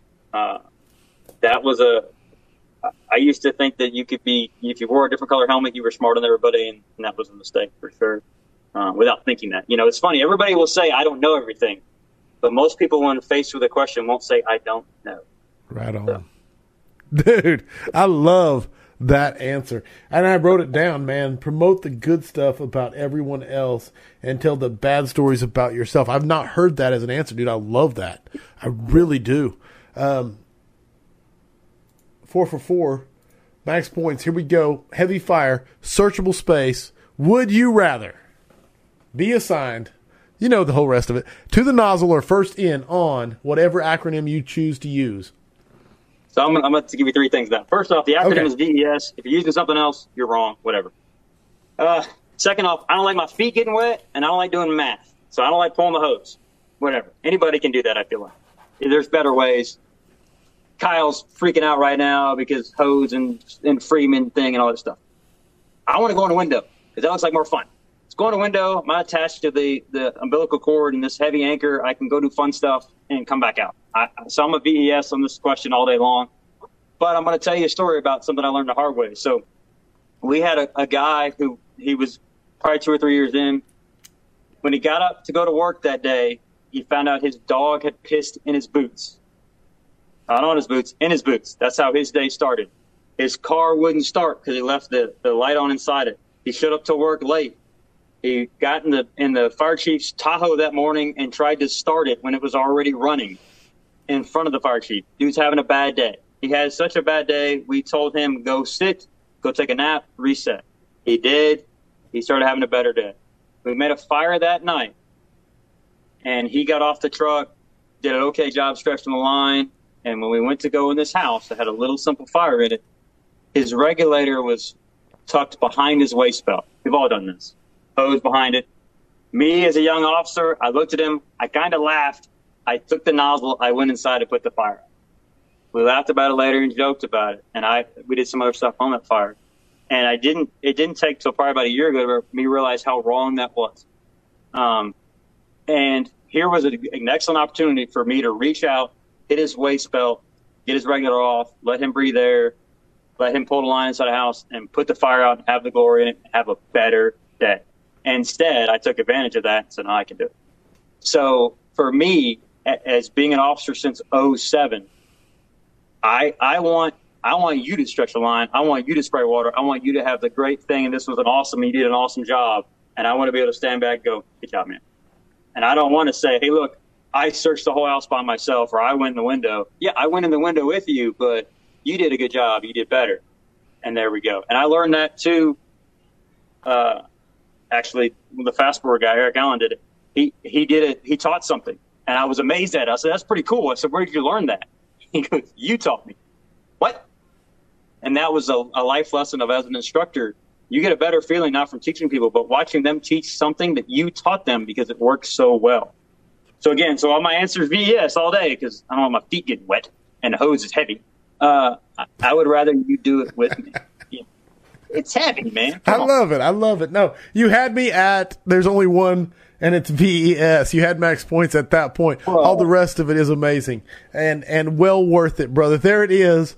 The next five questions for firefighters, according to Devin Craig, my brother. That makes 155 scraps in the books. How can people get a hold of you? What's the best way to book a class? Uh, I'm all over Facebook. Uh, that um, you can get on our page, Train or Die TX. There's a thing on there. You can find me, uh, either my name or you can you can message the the, the training page. Um, we run that group, the Train or Die Discussion, which is another whole story. We thought it was going to be for four dudes, and now it's twenty one thousand. Yeah, it's blowed um, up, and that's another nuts. thing, man. When you're the real deal, man, it blows up. It's nuts. It was not intended to do that, and it did that. Um, so yeah, those two ways are the best way. Love it. Um, go to firehousevigilance.com. My housekeeping, the Vigilantes is live. If you're not a member of the Vigilantes, you can join it at firehousevigilance.com. We do, uh, the scrap will always be live. This, what Devin Craig coming on as a guest and bringing value to the fire service, it's always going to be here for you.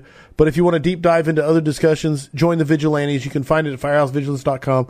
We just did, uh, It's Your Ship and had a whole big discussion about leadership. Oh, it's an amazing book. We I just read it again because it was our book for uh, July, and That's I didn't realize how much influence it had on me until I re- went and reread it, and I was like, "Wow!" It, it, it, made a lot to me too. Um, so there, that is. Uh, where am I going to be next? Uh, traveling up to Tulsa with Brian Brush. We're teaching a class up there. I'm doing the nine L's. He's doing Brian Brush things. Uh, and then I'll be in Arkansas with Devin Craig uh, first yeah. in fire conference coming up soon. You're going to Broken Bow, right? When are you going to Broken Bow? Man, is I'm going with Brumley's. I'm going like the week after you're there.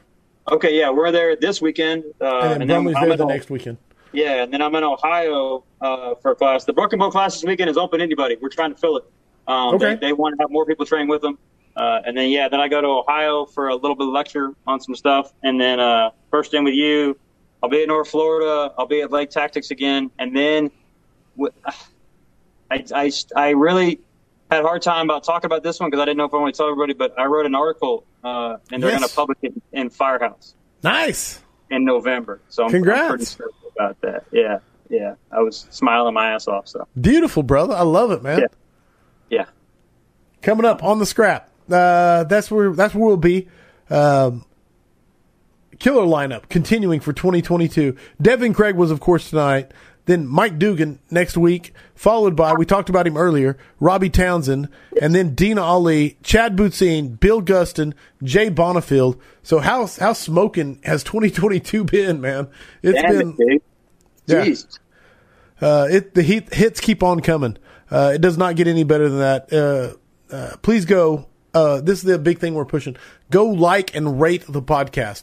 Not necessarily the pages on uh, on Instagram or Facebook, but if you listen to the podcast on an app, give it ratings there. Screenshot it and send it to me, and I will I will bribe you with stickers, sticker packs coming your way, swag.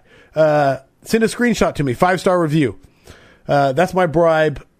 If you know anybody that might be interested in being part of the sponsorship down here, uh, have them reach out. Just like Key Hose, the hose experts, Elkhart Brass, Safe Fleet Company, Affordable Drill Towers, or as of tonight, the First Line uh, Training Company, my man Dennis Riley. Uh, so anyway, that's that. My brother Dennis, De- Dennis, uh, Devin Craig. Thank you, my man, for being an unbelievably good guest. Thanks, buddy. Appreciate it. Audience, you make the scrap magical. I really do appreciate your questions, uh, your participation, uh, and the love Thank you for tuning in. Remember, mutts don't scrap. I hope the tones stay silent unless it is burning. Everybody, stay safe out there. Thanks for listening to the weekly scrap. Please subscribe and please share. We'll see you at the next episode.